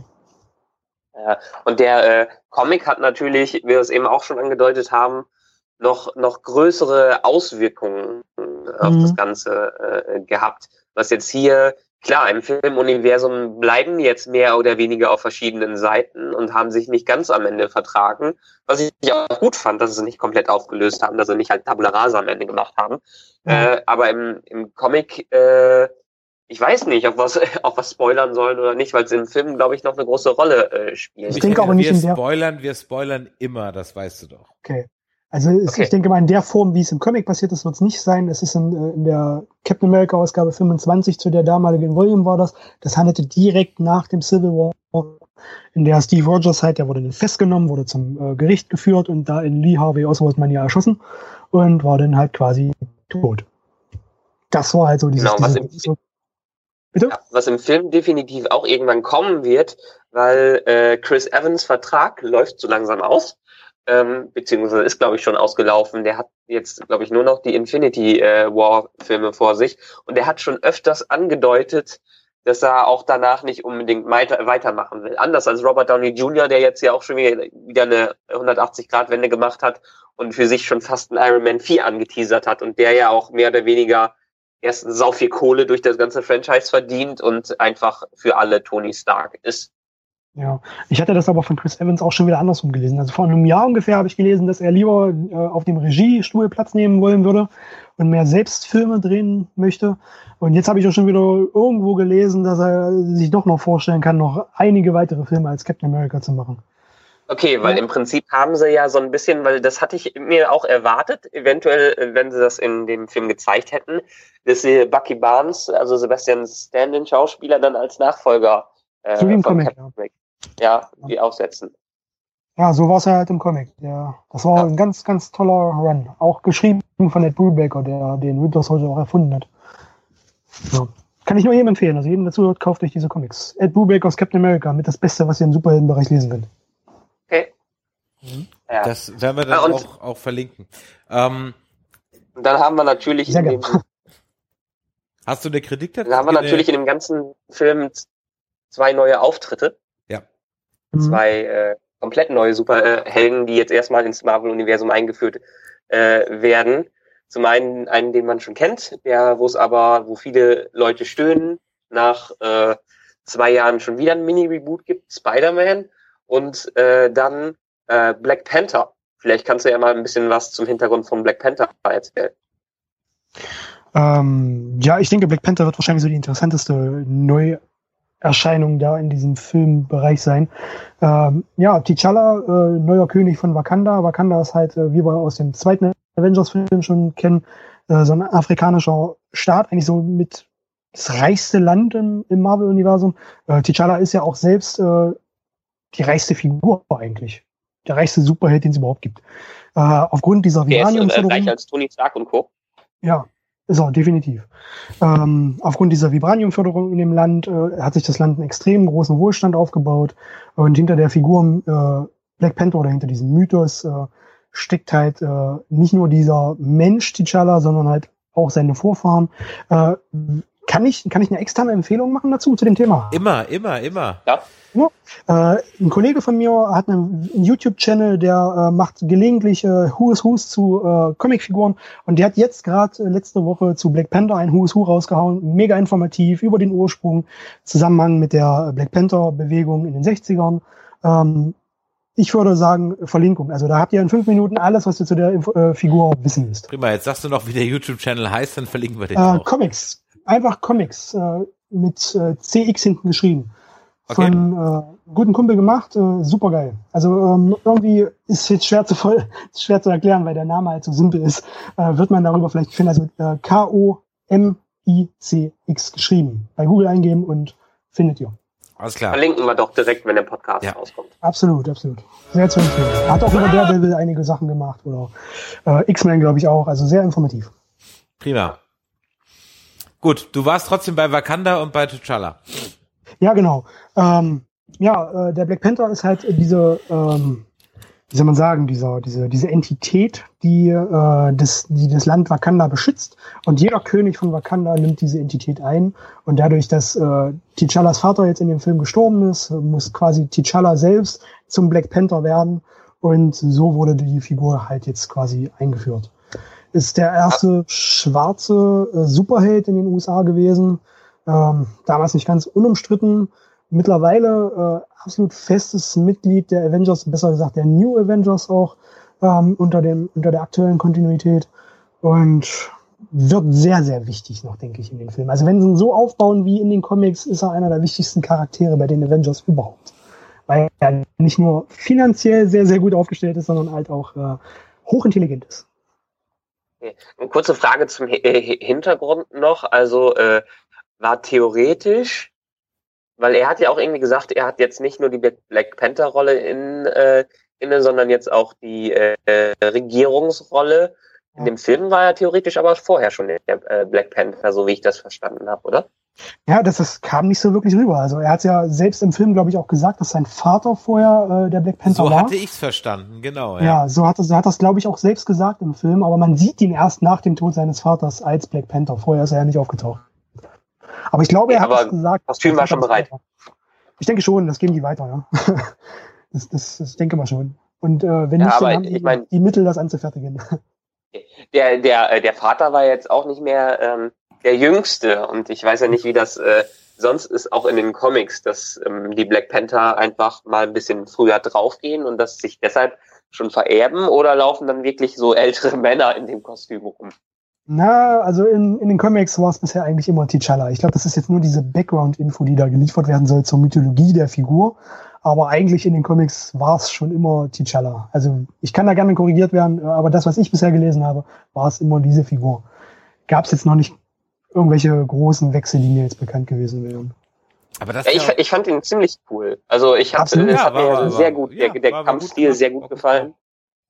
Ja. Ähm, eine Brücke, die sie vielleicht noch schlagen könnten, wenn sie sich irgendwann mal mit den Rechten klären, ist, dass er eigentlich mit äh, Aurora Storm, äh, Aurora Monroe von den X-Men verheiratet ist in den Comics. Ähm, das kann man jetzt natürlich in den Avengers in der Form nicht erzählen. Vielleicht haben sie so ein, so ein, so ein Schlupfloch wie mit Quicksilver damals. Mhm. Weil ich glaube, die haben ja, äh, die können, glaube ich, äh, größtenteils alle Avengers zeigen, aber wenn die Avengers X-Men zum Beispiel sind, können sie die nicht zeigen. Irgendwie so war das. Mhm. Vielleicht erzählst du mal, weil das ist auch was, was mich auch äh, interessiert. Ähm, mal kurz was, wie die X-Men mit den Avengers, jetzt mal die Rechte bei Filmen mal außen vor, eigentlich zusammenhängen. Naja, es gibt halt diverse X-Men, also diverse Mutanten, die halt auch Avengers sind. Äh, wenn man jetzt äh, die, diese, diese Mythologie hinter äh, Scarlet Witch und ähm, ähm, Quicksilver mal betrachtet, die ja immer, je nachdem, wie die Kontinuität gerade geschraubt ist, äh, mal eigentlich die Kinder von Magneto sind oder waren. Ähm, dann Wolverine, der eigentlich ein Stammmitglied der Avengers war, bis vor einiger Zeit. Jetzt ist er ja tot, aktuell in den Comics. Ähm, gibt es halt immer wieder Mutanten, die feste Mitglieder der, der, der Avengers waren und sind. Ja, so wie ja auch zum Beispiel äh, von den Fantastic Four äh, äh Mr. Fantastic äh, selbst äh, Mitglied der New Avengers war. Werden das wir dann noch ein, werden wir dann noch, meinst du, das wird irgendwann mal darauf hinauslaufen, dass wir so einen ultimativen Film sehen im Marvel-Universum? Da müssten sich diverse Filmstudios einigen. Ja, wenn die, also ich meine, Spider-Man ist ja jetzt geil, dass es geklappt hat, aber das hat auch damit zu tun gehabt, dass die der zweite Spider-Man jetzt einfach äh, mehr oder weniger ein Flop war, wenn auch nicht ganz finanziell, aber auf allen anderen Ebenen. Und deshalb hat Sony quasi die Reißleine gezogen und haben gesagt, okay, wir wollen Kohle mit dem verdienen, aber vielleicht kann Marvel das dann doch besser handeln. Ähm, und die X-Men-Filme, okay, vielleicht, vielleicht erleben wir das bei den Fantastic Four nach dem Reinfall dass die die nicht nochmal verwerten wollen und das irgendwie an Marvel dann auch ausleihen. Aber die X-Men-Filme sind ja alle relativ erfolgreich. Deshalb kann ich es mir bei den X-Men sehr, sehr schwer vorstellen. Ich denke, die X-Men, also der weitere Verlauf der X-Men wird stark davon abhängen, wie es läuft, wenn Hugh Jackman nicht mehr dabei ist. Er wird ja. nicht mehr ewig, also ich, ich mache, er macht jetzt, glaube ich, seinen letzten Film. Bei Apocalypse hat er, glaube ich, so wie man jetzt gespoilert bekommen hat, äh, vielleicht nochmal einen Auftritt. Das war's danach. Wie dann das Franchise weiterläuft, das muss ich erstmal zeigen. Mhm. Mhm. Wenn, wenn das noch Aber Erfolg bringt, dann werden die daran festhalten. Und wenn nicht, dann stoßen sie es bestimmt ab. Ist die Frage, wie viel die Zuschauer dann noch verkraften können an Superhelden, die zusammenkommen. Das mal so kurz zum Hintergrund, weil mit zwei Leuten, mit denen ich schon über den Civil War gesprochen habe, die, ähm, da hat man mittlerweile sehr gut wie der Film war, auch so langsam die Superheldenmüdigkeit bei Filmen ähm, gespürt. Also auch selber gesagt, äh, ist ja immer das Gleiche und schon wieder ein neuer Action-Superheld-Film, habe ich so langsam keinen Bock mehr drauf. Also ich glaube, diese Sättigung, wenn nicht ein paar recht innovative Filme rauskommen, könnte auch in ein paar Jahren mal erreicht werden bei den Superheldenfilmen. Ich denke schon, aber ich denke, das wird auch davon abhängig sein, wie viele Comic-Fans letztendlich die Filme schauen hat man denn, äh, äh, lesen jetzt auch wieder mehr Leute Comics? Haben es die Filme geschafft, Leute zum Comic zu bringen? Müsste ich auch bei den Comics haben. Und ich lese halt Bitte? Bitte? Jetzt, jetzt war's kurz weg. Das ähm, habe ich jetzt nicht verstanden. Nochmal. Ja, äh, äh, merkt man denn auch so bei Verkaufszahlen von Comics, dass Comics aus den Nischendasein raus sind durch die Filme? Ähm, nicht nur durch die Filme, allein schon durch äh, Serien wie The Big Bang Theory. Ich okay. finde gerade an dieser TV-Serie, als das anfing, hat man das massiv gemerkt, dass die Foren von ganz vielen Neuanmeldungen äh, überfüllt wurden von Leuten, die sagten, ja, ich habe jetzt diese Serie gesehen, ich finde das total cool, ich will jetzt bei Batman anfangen. Was muss ich denn da lesen? Und okay. das, das, das ging im Stundentakt durch die Filme noch viel mehr. Der Comicmarkt hat sich in den letzten, also zumindest was die Superhelden betrifft, sich in den letzten Jahren sowas von revolutioniert. Das sieht man auch schon daran, Panini Comics äh, ist ja der Verlag in Deutschland, der Marvel und DC Comics rausbringt im Deutschen. Ähm, die bringen eine Vielzahl der Titel raus, die, das war vor fünf Jahren noch undenkbar, was heute an, an Titeln äh, in den Monatskatalogen auftaucht. Das ist schon wirklich bemerkenswert. Also hätte ich meinen Blog nicht, ich wüsste nicht, wie ich das finanzieren soll. ja, dann wärst du das ja da hast du ja den Blog gerade gerade zur richtigen Zeit auf ähm, online gestellt. Ähm, dann kannst du jetzt ja auch ganz viele neue Leser äh, dafür bekommen, weil Leute jetzt auch anfangen, äh, da einzusteigen. Also ich weiß von vielen Leuten, die zum Beispiel über Walking Dead in Comics ja. eingestiegen sind. Ja? ja? Also über die TV-Serie, ja? ja. Äh, äh, die darüber eingestiegen sind. Ähm, Nichtsdestotrotz glaube ich auch, aber ich glaube, das hat noch ein paar Jahre Zeit, äh, äh, bis wirklich so eine so eine Superhelden-Sättigung. Es gibt einfach genug Nerds da draußen. Also wenn ich allein schon äh, äh schaue, ähm, habe letztens wieder äh, unseren Podcast wieder mal bei, bei, bei ein paar neuen Verzeichnissen angemeldet und auf das Stichwort Nerd und Geek ähm, ja, wir sind jetzt nicht die einzigen, die darüber einen Podcast machen, sondern ja. es gibt äh, extrem viele dazu und ähm, äh, ja, ich glaube auch, dass es, dass es da ein bisschen aus dieser, ähm, ja, aus dieser Kinderecke raus ist, was in Deutschland immer noch nicht jeder verstanden hat. Es, es wird aber, es wird, also der Comic wird auch in Deutschland langsam gesell gesellschaftsfähig. Wir haben noch nicht äh, diesen, diesen Punkt erreicht, wie beispielsweise in Frankreich oder Belgien, dass, äh, dass der Comic auch offiziell als Kunstform anerkannt ist, auch staatliche Förderung bekommt. Das gibt es hier leider noch nicht. Es gibt äh, ein paar einige berühmte Vertreter, die sich dafür einsetzen, äh, beispielsweise Per Steinbrück.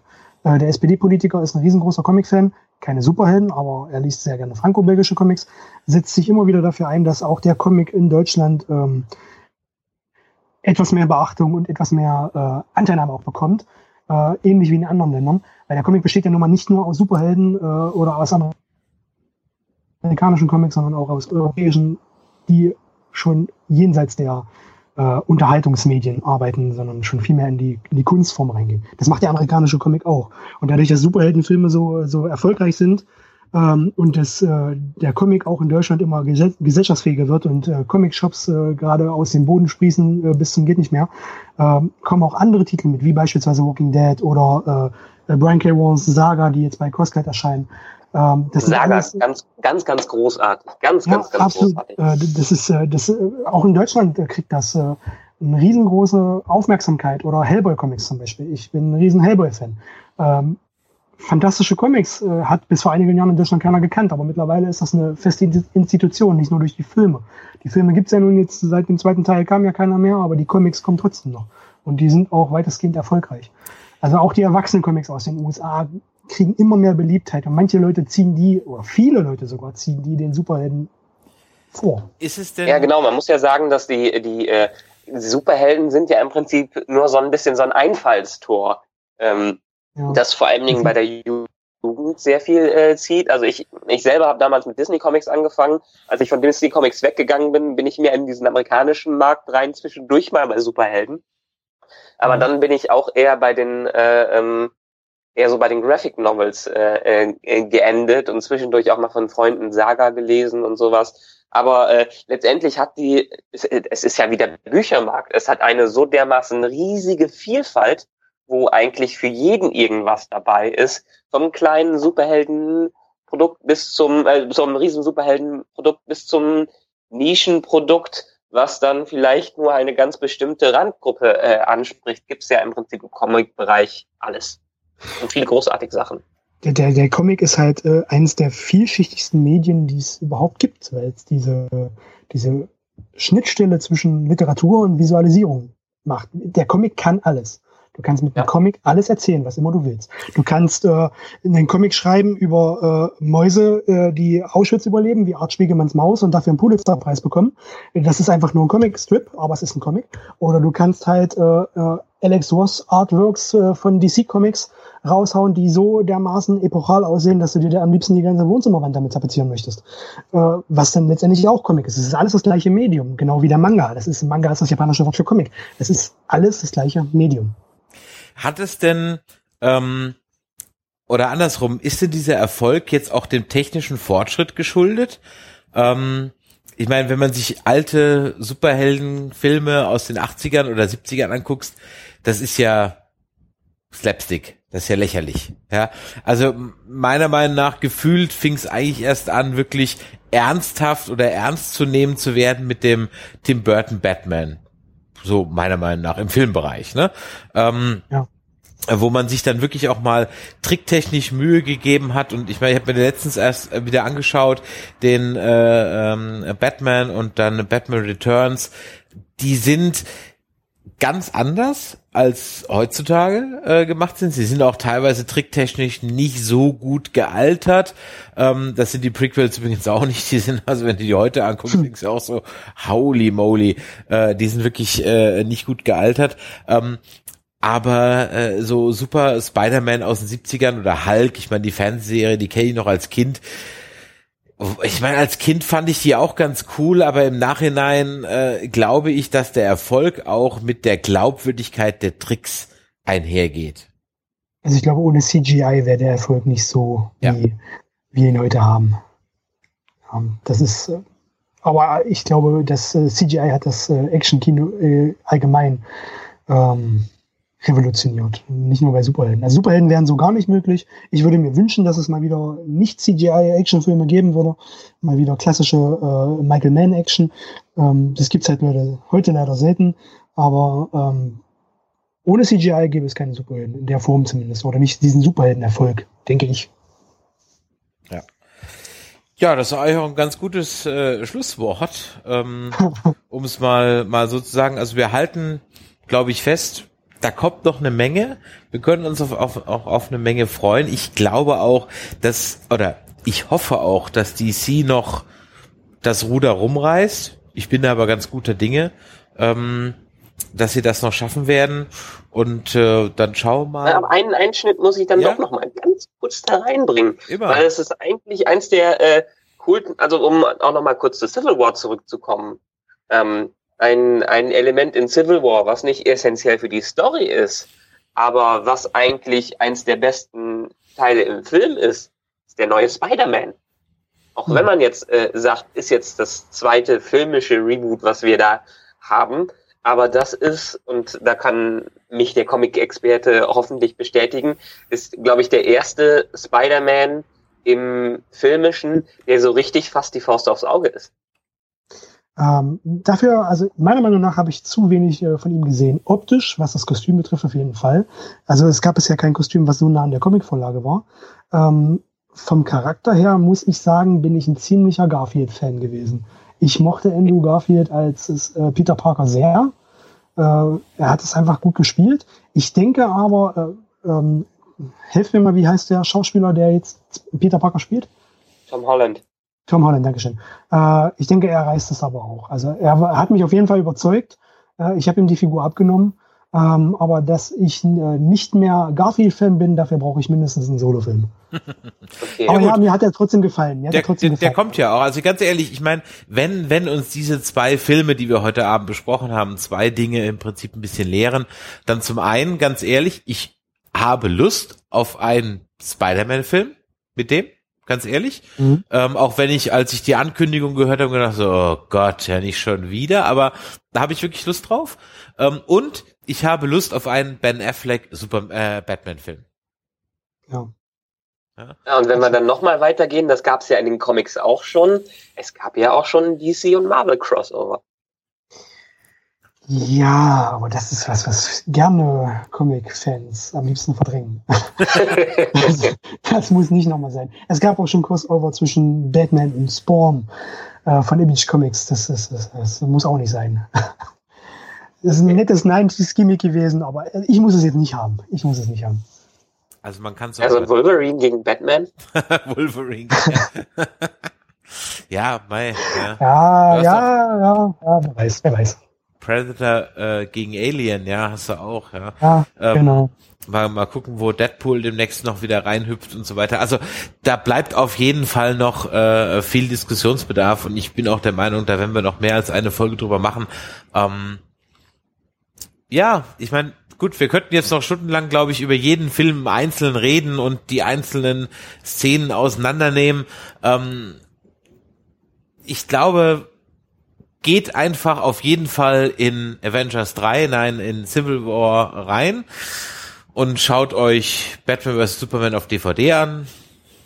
reicht vielleicht. Wahrscheinlich besser in der Extended ja, direkt. Äh, oder dann in der Extended Version, ähm, wenn die ins Kino kommt. Ich gehe noch mal rein, ohne Scheiß, wenn die ins Kino kommt, ich gehe noch mal rein. Ich will gucken, ob die halbe Stunde mehr das ein oder andere wettmachen kann. Wie oft hast du den Film jetzt gesehen? Einmal oder zweimal? Einmal. Ich habe ihn jetzt einmal, einmal, gesehen. Das hat mir auch gereicht. Also ich, ich muss jetzt nicht nochmal rein. Aber ich bin ehrlich gesagt auch ähm, irgendwie so, habe ich, hab ich für mich jetzt festgestellt, ich bin so aus dem Alter raus, wo ich mir so Filme zehnmal angucke, so direkt. Ich habe jetzt die, hm. die, die Episode 7 Blu-ray kam jetzt. Ja. Ich habe sie gekauft. Die also musste meine, ich jetzt meine, nicht sofort reinlegen und den Film nochmal gucken. Gut, ich habe ihn jetzt schon zweimal gesehen. Ich habe ihn in Englisch und Deutsch gesehen. Ähm, muss sagen, dass ich die englische Episode 7 Version tausendmal besser fand als die deutsche Comedy Synchro. Das ging gar nicht.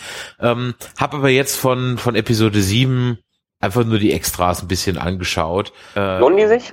Ja, ohne Scheiß. Die lohnen sich wirklich. Vielleicht mal den kleinen Exkurs noch. Du merkst nämlich, wenn du dieses Making-of guckst, was natürlich das normale, wir haben uns alle lieb und das Set war so toll und bla. Das ist das erste Making-of, wo ich das A wirklich glaube, allen beteiligt, weil ich einfach glaube, dass wenn halt äh, äh, die Schauspieler auf ein 1 zu 1 Modell des Falken kommen und du ja. auch nur ansatzweise Star Wars Fan als Kind warst, die haben alle Pippe in den Augen und das glaube ich ihnen auch. Ohne Scheiß hätte ich auch. Ja, also wenn es gibt aber noch einen anderen Film, wo dieses, wo dieses Gefühl da ist, mindestens bei den Herr der Ringe Filmen. Das kann gut sein, ja, glaube ich auch. Ja. Also ähm, da gibt's ja so viele Making-ofs von, die sind ja wirklich, äh, es fühlt sich wie eine Familie an, die das äh, dann da am Ende gemacht haben. Ja, mhm. glaube ich, glaube ich auch. Also da, da merkst du das, da merkst du das wirklich auf, auf den Making of, da merkst du das wirklich. Und das Making of ist in zwei Dingen äh, auch recht erhellend. Zum einen ähm, äh, äh, Dinge, die ich auch in dem Podcast kritisiert hatte, nämlich, ähm, dass Captain Plasma komplett sinnlos ist. Das hat auch einen Grund, weil die ist nur in dem Film und das ist ein Originalzitat aus dem Making of. Hey, die Rüstung sieht cool aus, lasst sie uns in den Film reinbringen hm, wir haben aber keine Rolle dafür. Ach, scheiß drauf, wir nehmen sie trotzdem in den Film auf. Ja, ähm, das heißt, also dieser Charakter, also die Rüstung war eigentlich für für Kylo Ren mal geplant, so in ganz frühen Pre-Production-Phasen. Ähm, und dann hat man das wieder verworfen, fand aber die Rüstung cool, hat die dann äh, in den in den Film gebracht. Und das merkst du auch, weil Captain Plasma äh, hat überhaupt keine Rolle, ja, null, ja. Das merkst du halt ähm, an jeder, an jeder Ecke in dem Skript, dass es halt einfach nicht keinen Sinn macht. Und das zweite ist, ähm, und das, was macht Sinn, Poe Dameron, also der Charakter von Oscar Isaac, sollte eigentlich relativ früh im Film sterben. Und mhm. dann hat Oscar Isaac gesagt, das ist jetzt der dritte Film hintereinander, wo ich Mitte des Films sterbe, ich habe keinen Bock mehr drauf. Und dann hat man das Skript geändert und ihn dann praktisch am Leben gelassen, was auch erklärt, warum er nach dem Absturz mit dem TIE Fighter auf einmal weg ist und dann plötzlich wieder da ist. Ja. Er wird ja auch, äh, die Figur wird ja aktuell auch in den Comics äh, äh stark eingesprochen und viel thematisiert. Genau, also von daher ist das im Grunde genommen, ist das Making-of an der Stelle relativ erhellend, weil du einfach denkst so, okay, das erklärt einfach so diese kleinen Ungereimtheiten innerhalb des Skripts, die dir beim Film gucken halt auffallen. Okay, warum, wieso, weshalb? Ähm, es ist zwar schade, das dass das am Ende des Tages Batman nur Superman nicht entschuldigt, dass es so drin ist. Nein, nein, nein, es entschuldigt es nicht. Es erklärt es nur aufgrund von Produktionsbedingungen. Es macht es nicht besser, was das Skript angeht. Ähm, aber da kannst du mal sehen, wie viel Bauchgefühl und wie viel ähm, äh, Intuition oder oder einfach, komm, wir machen das jetzt in so einem Film drin ist. Ich glaube auch, vielleicht tut man dann als als als Kritiker oder als als jemand, der halt den Film dann schaut, sowas im Nachhinein vielleicht auch manchmal unrecht, dass du denkst so, ja, wahrscheinlich, weißt du, wie oft ist es so, dass wenn du, äh, äh Michael, du wirst es auch kennen, ähm, wenn du halt zum zehnten Mal über die, über das, über die Webseite schaust, die du gerade in deinem Projekt hast, dann fallen dir halt die Fehler nicht mehr auf. Und wenn du dir jemand mhm. Fremdes gibst und der guckt halt drüber und denkst halt so, hä, wieso, warum, Tippfehler und hier und warum macht ihr das rot und keine Ahnung. Ähm, ich glaube, dass wenn man halt in so einem Produktionsprojekt, äh, Prozess drin ist, dass einem dann das eine oder andere vielleicht auch mal dann durch die Lappen geht. Also es wundert mich bei so einer Multimillionen-Dollar-Produktion irgendwie, aber wenn man sich das Making-of bei Episode, Episode 7 anschaut, dann erklären sich so ein paar Sachen. Ich habe noch nicht alle äh, Making-ofs durch, aber äh, das nochmal so als kleinen Exkurs. Das war eine recht interessante Nehme ich mir mal für den Brückentag vor. Ich habe die Blu-ray zwar auch seit Donnerstag, aber auch noch nicht reingeschaut. Und dann schau ich mal im Original und dann wirst du mir beipflichten, das dass, das, dass das Deutsche echt voll die Comedy-Synchro ist. Ähm, ja, ich habe den ja damals im Original auch erst mal gesehen. Ah, okay. Alles klar. Ähm, auch was im Original, äh, glaube ich, besser ist, wird, glaube ich, Suicide Squad, weil der deutsche Trailer geht gar nicht. Der ist so mhm. komplett unlustig irgendwie, so überhaupt nicht komisch. Ähm, wohingegen der, der Original-Trailer eigentlich irgendwie Spaß auf mehr macht. Ähm, gut, in zwei Wochen sind wir schon wieder im Kino, dann geht's weiter mit den X-Men. Mhm. Ähm, was äh, meinst du, erwartet uns da? Ein toller Film. Also ich mochte die letzten äh, Singer-Arbeiten und äh, ich erwarte eigentlich mindestens genau die gleiche Qualität wie äh, Days of Future Past, äh, wo ich den Film sehr mochte, wo ich das Comic sehr mochte, auch wenn das Comic nicht mehr ganz so viel damit zu tun hatte und es eigentlich nur noch der Name war, weil eigentlich ist es eine ziemlich äh, Marvel-Perversion eigentlich, weil der Comic Days of the Future Past, was ja namens äh, von der Namensgebung her die Vorlage für äh, den Film auch war, von X-Men, mhm. äh, eigentlich äh, den Plot oder der Film hat da besser gesagt den Plot eigentlich wie das Original Avengers Comic zu Age of Ultron. Von wegen, äh, wir reisen äh, in der Vergangenheit, um die Zukunft zu ändern. Diesen typischen Terminator-Plot. Das war okay. eigentlich der Originalplot der Story Age of Ultron. Und äh, so haben sie es jetzt in Days of Future Pass erzählt und Days of Future Pass hatte eigentlich einen gesamt anderen Plot. Ja, was ich mir so ein bisschen von äh, Apocalypse äh, verspreche, ist, dass ähm, ich fand Days of Future Past gut. Ich mochte ihn mhm. sehr. Ich mochte den äh, ersten von den Jungen noch ein bisschen lieber. Was mich ein bisschen gestört hat bei Days of Future Past, die haben viel angeteasert von diesen großen Schlachten, die aber nie ein, ein, wirklich eingetreten sind. Die haben ja wirklich einen ganz kleinen Teil in diesem äh mhm. Film. Und jetzt von den Trailern von Apocalypse scheint ja wirklich so halbe Weltzerstörung da drin zu sein, wenn es nicht aus den letzten nur 20 Minuten des Films ist. Ich kann mir schon vorstellen, dass es ein bisschen ähm, komplexer von der Action her wird. Ich für meinen Teil hoffe einfach nur, dass äh, ähm, erstmal Michael Fassbender eine Menge Screentime bekommt, weil ich einfach ein großer Magneto-Fan bin und ich äh, der Meinung bin, dass er eigentlich der beste Schauspieler dafür ist überhaupt. Ähm, wenn, wenn das passiert, bin ich zufrieden. Gut, hm, dann könnte ich mir gut ich vorstellen. Bin recht nüchtern, aber ich freue mich drauf. Ja, dann, könnt, dann könnte ich mir gut vorstellen, Emo, dass wir uns in drei, vier Wochen äh, schon wieder hören, wenn wir nämlich dann ähm, den äh, neuen X-Men besprechen. Und ähm, also ich bin gespannt. Ich bin wirklich gespannt drauf. Ähm, ich schaue mir jetzt auch gerade noch mal äh, die X-Mens alle an und äh, jetzt noch mal Days of Future Past dann nächste Woche noch mal als Vorbereitung da drauf und ähm, dann glaube ich ehrlich gesagt auch, also ich erwarte mir auch relativ gutes Unterhaltungskino auf dem Niveau. Wobei, wie gesagt, jetzt Civil War hat die Latte sehr, sehr hoch gelegt und ähm, wenn sie es nur schaffen, zwei, dreimal mir so ein Grinsen ins Gesicht zu zaubern, wie Civil War geschafft hat, bin ich schon zufrieden. I hate you. Wieso denn? Nein, nein, nein, du hast, ich habe jetzt eine Anleihe aus dem Film äh, äh, aus Civil War gemacht. Ach, immer diese Insider. Die Autoszene, ja, I hate ja, you. Ja, ja, ja, immer diese. Du hast gerade von Grinsen geredet. Ja, also ja, ist, ist, ja, ist ja gut. Ich, ich, ich, ich habe vergessen, dass du Filme inhalierst und sofort jede Zeile auswendig kennst, ja? Entschuldigung. ähm, ja, beim, beim, beim nächsten Mal werde ich das berücksichtigen. Ja gut, äh, in diesem Sinne haben wir, glaube ich, zu diesem Film alles gesagt. Ähm, ihr dürft euch jetzt, äh, liebe Hörer, gerne natürlich alle eure Kommentare dazu schreiben. Ähm, ein paar Ankündigungen haben wir noch zu machen. Ich hatte es in einem der letzten Podcasts schon mal ein bisschen äh, angedeutet. Jetzt ist es offiziell und demnächst wird es auch auf der Webseite stehen. Wir sind ähm, offiziell Teil der Comic-Con in Stuttgart vom 25. bis 26. Juni, glaube ich. Ähm, Dann sehen wir uns. Ähm, und wir werden, genau, 25. Juli, und wir haben ein eigenes Panel auf der Comic Con. Wir werden nämlich im Cosplay Kingdom zusammen mit ähm, dem André von Nerd, äh, Nerf ähm, ein Live-Modding machen und darüber eine kleine Podcast-Folge machen. Ähm, ein Live-Modding einer Nerf-Gun, was man also aus einer Nerf-Gun alles rausholen kann, damit die für Cosplays richtig taugt. Das wird, glaube ich, eine ziemlich coole Sache werden. Wir sind so gegen 11 Uhr dran, das posten wir alles nochmal genau. Aber wir können das, wie gesagt, für alle Besucher, die auf der Comic-Con in Stuttgart sind im Juni, ähm, würden wir uns freuen, dass wir euch da auf jeden Fall auch mal live sehen. Ähm, das zweite, was es noch zu verkünden gibt, ähm, dass äh, wir haben jetzt auch ein neues Podcast Achievement erreicht. Wir haben jetzt auch einen eigenen Hater.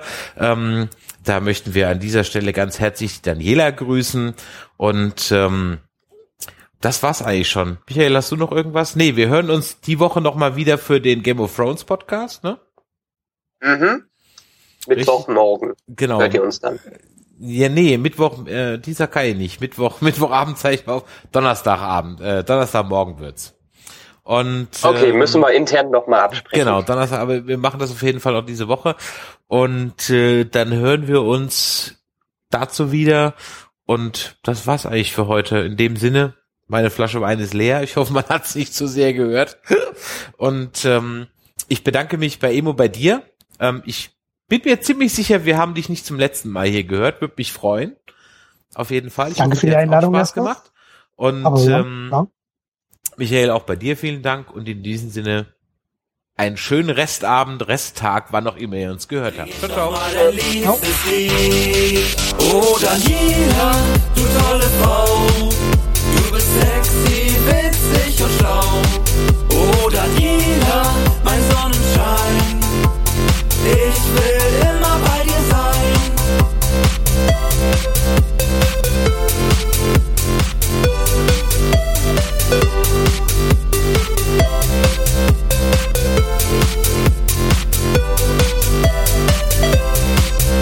Ich lade dich zum Dinner ein, romantisch schön im Kerzenschein. Er glimmt so hell, mein Herz rast schnell dir heiß, doch deine Nähe macht mich heiß. Ich atme schwer, will langsam mehr. Und weil es auch nichts Schöneres gibt, sing ich nochmal ein liebstes Lied. Oh Daniela, du tolle Frau, du bist sexy, witzig und schlau. Oh Daniela, mein Sonnenschein, ich will immer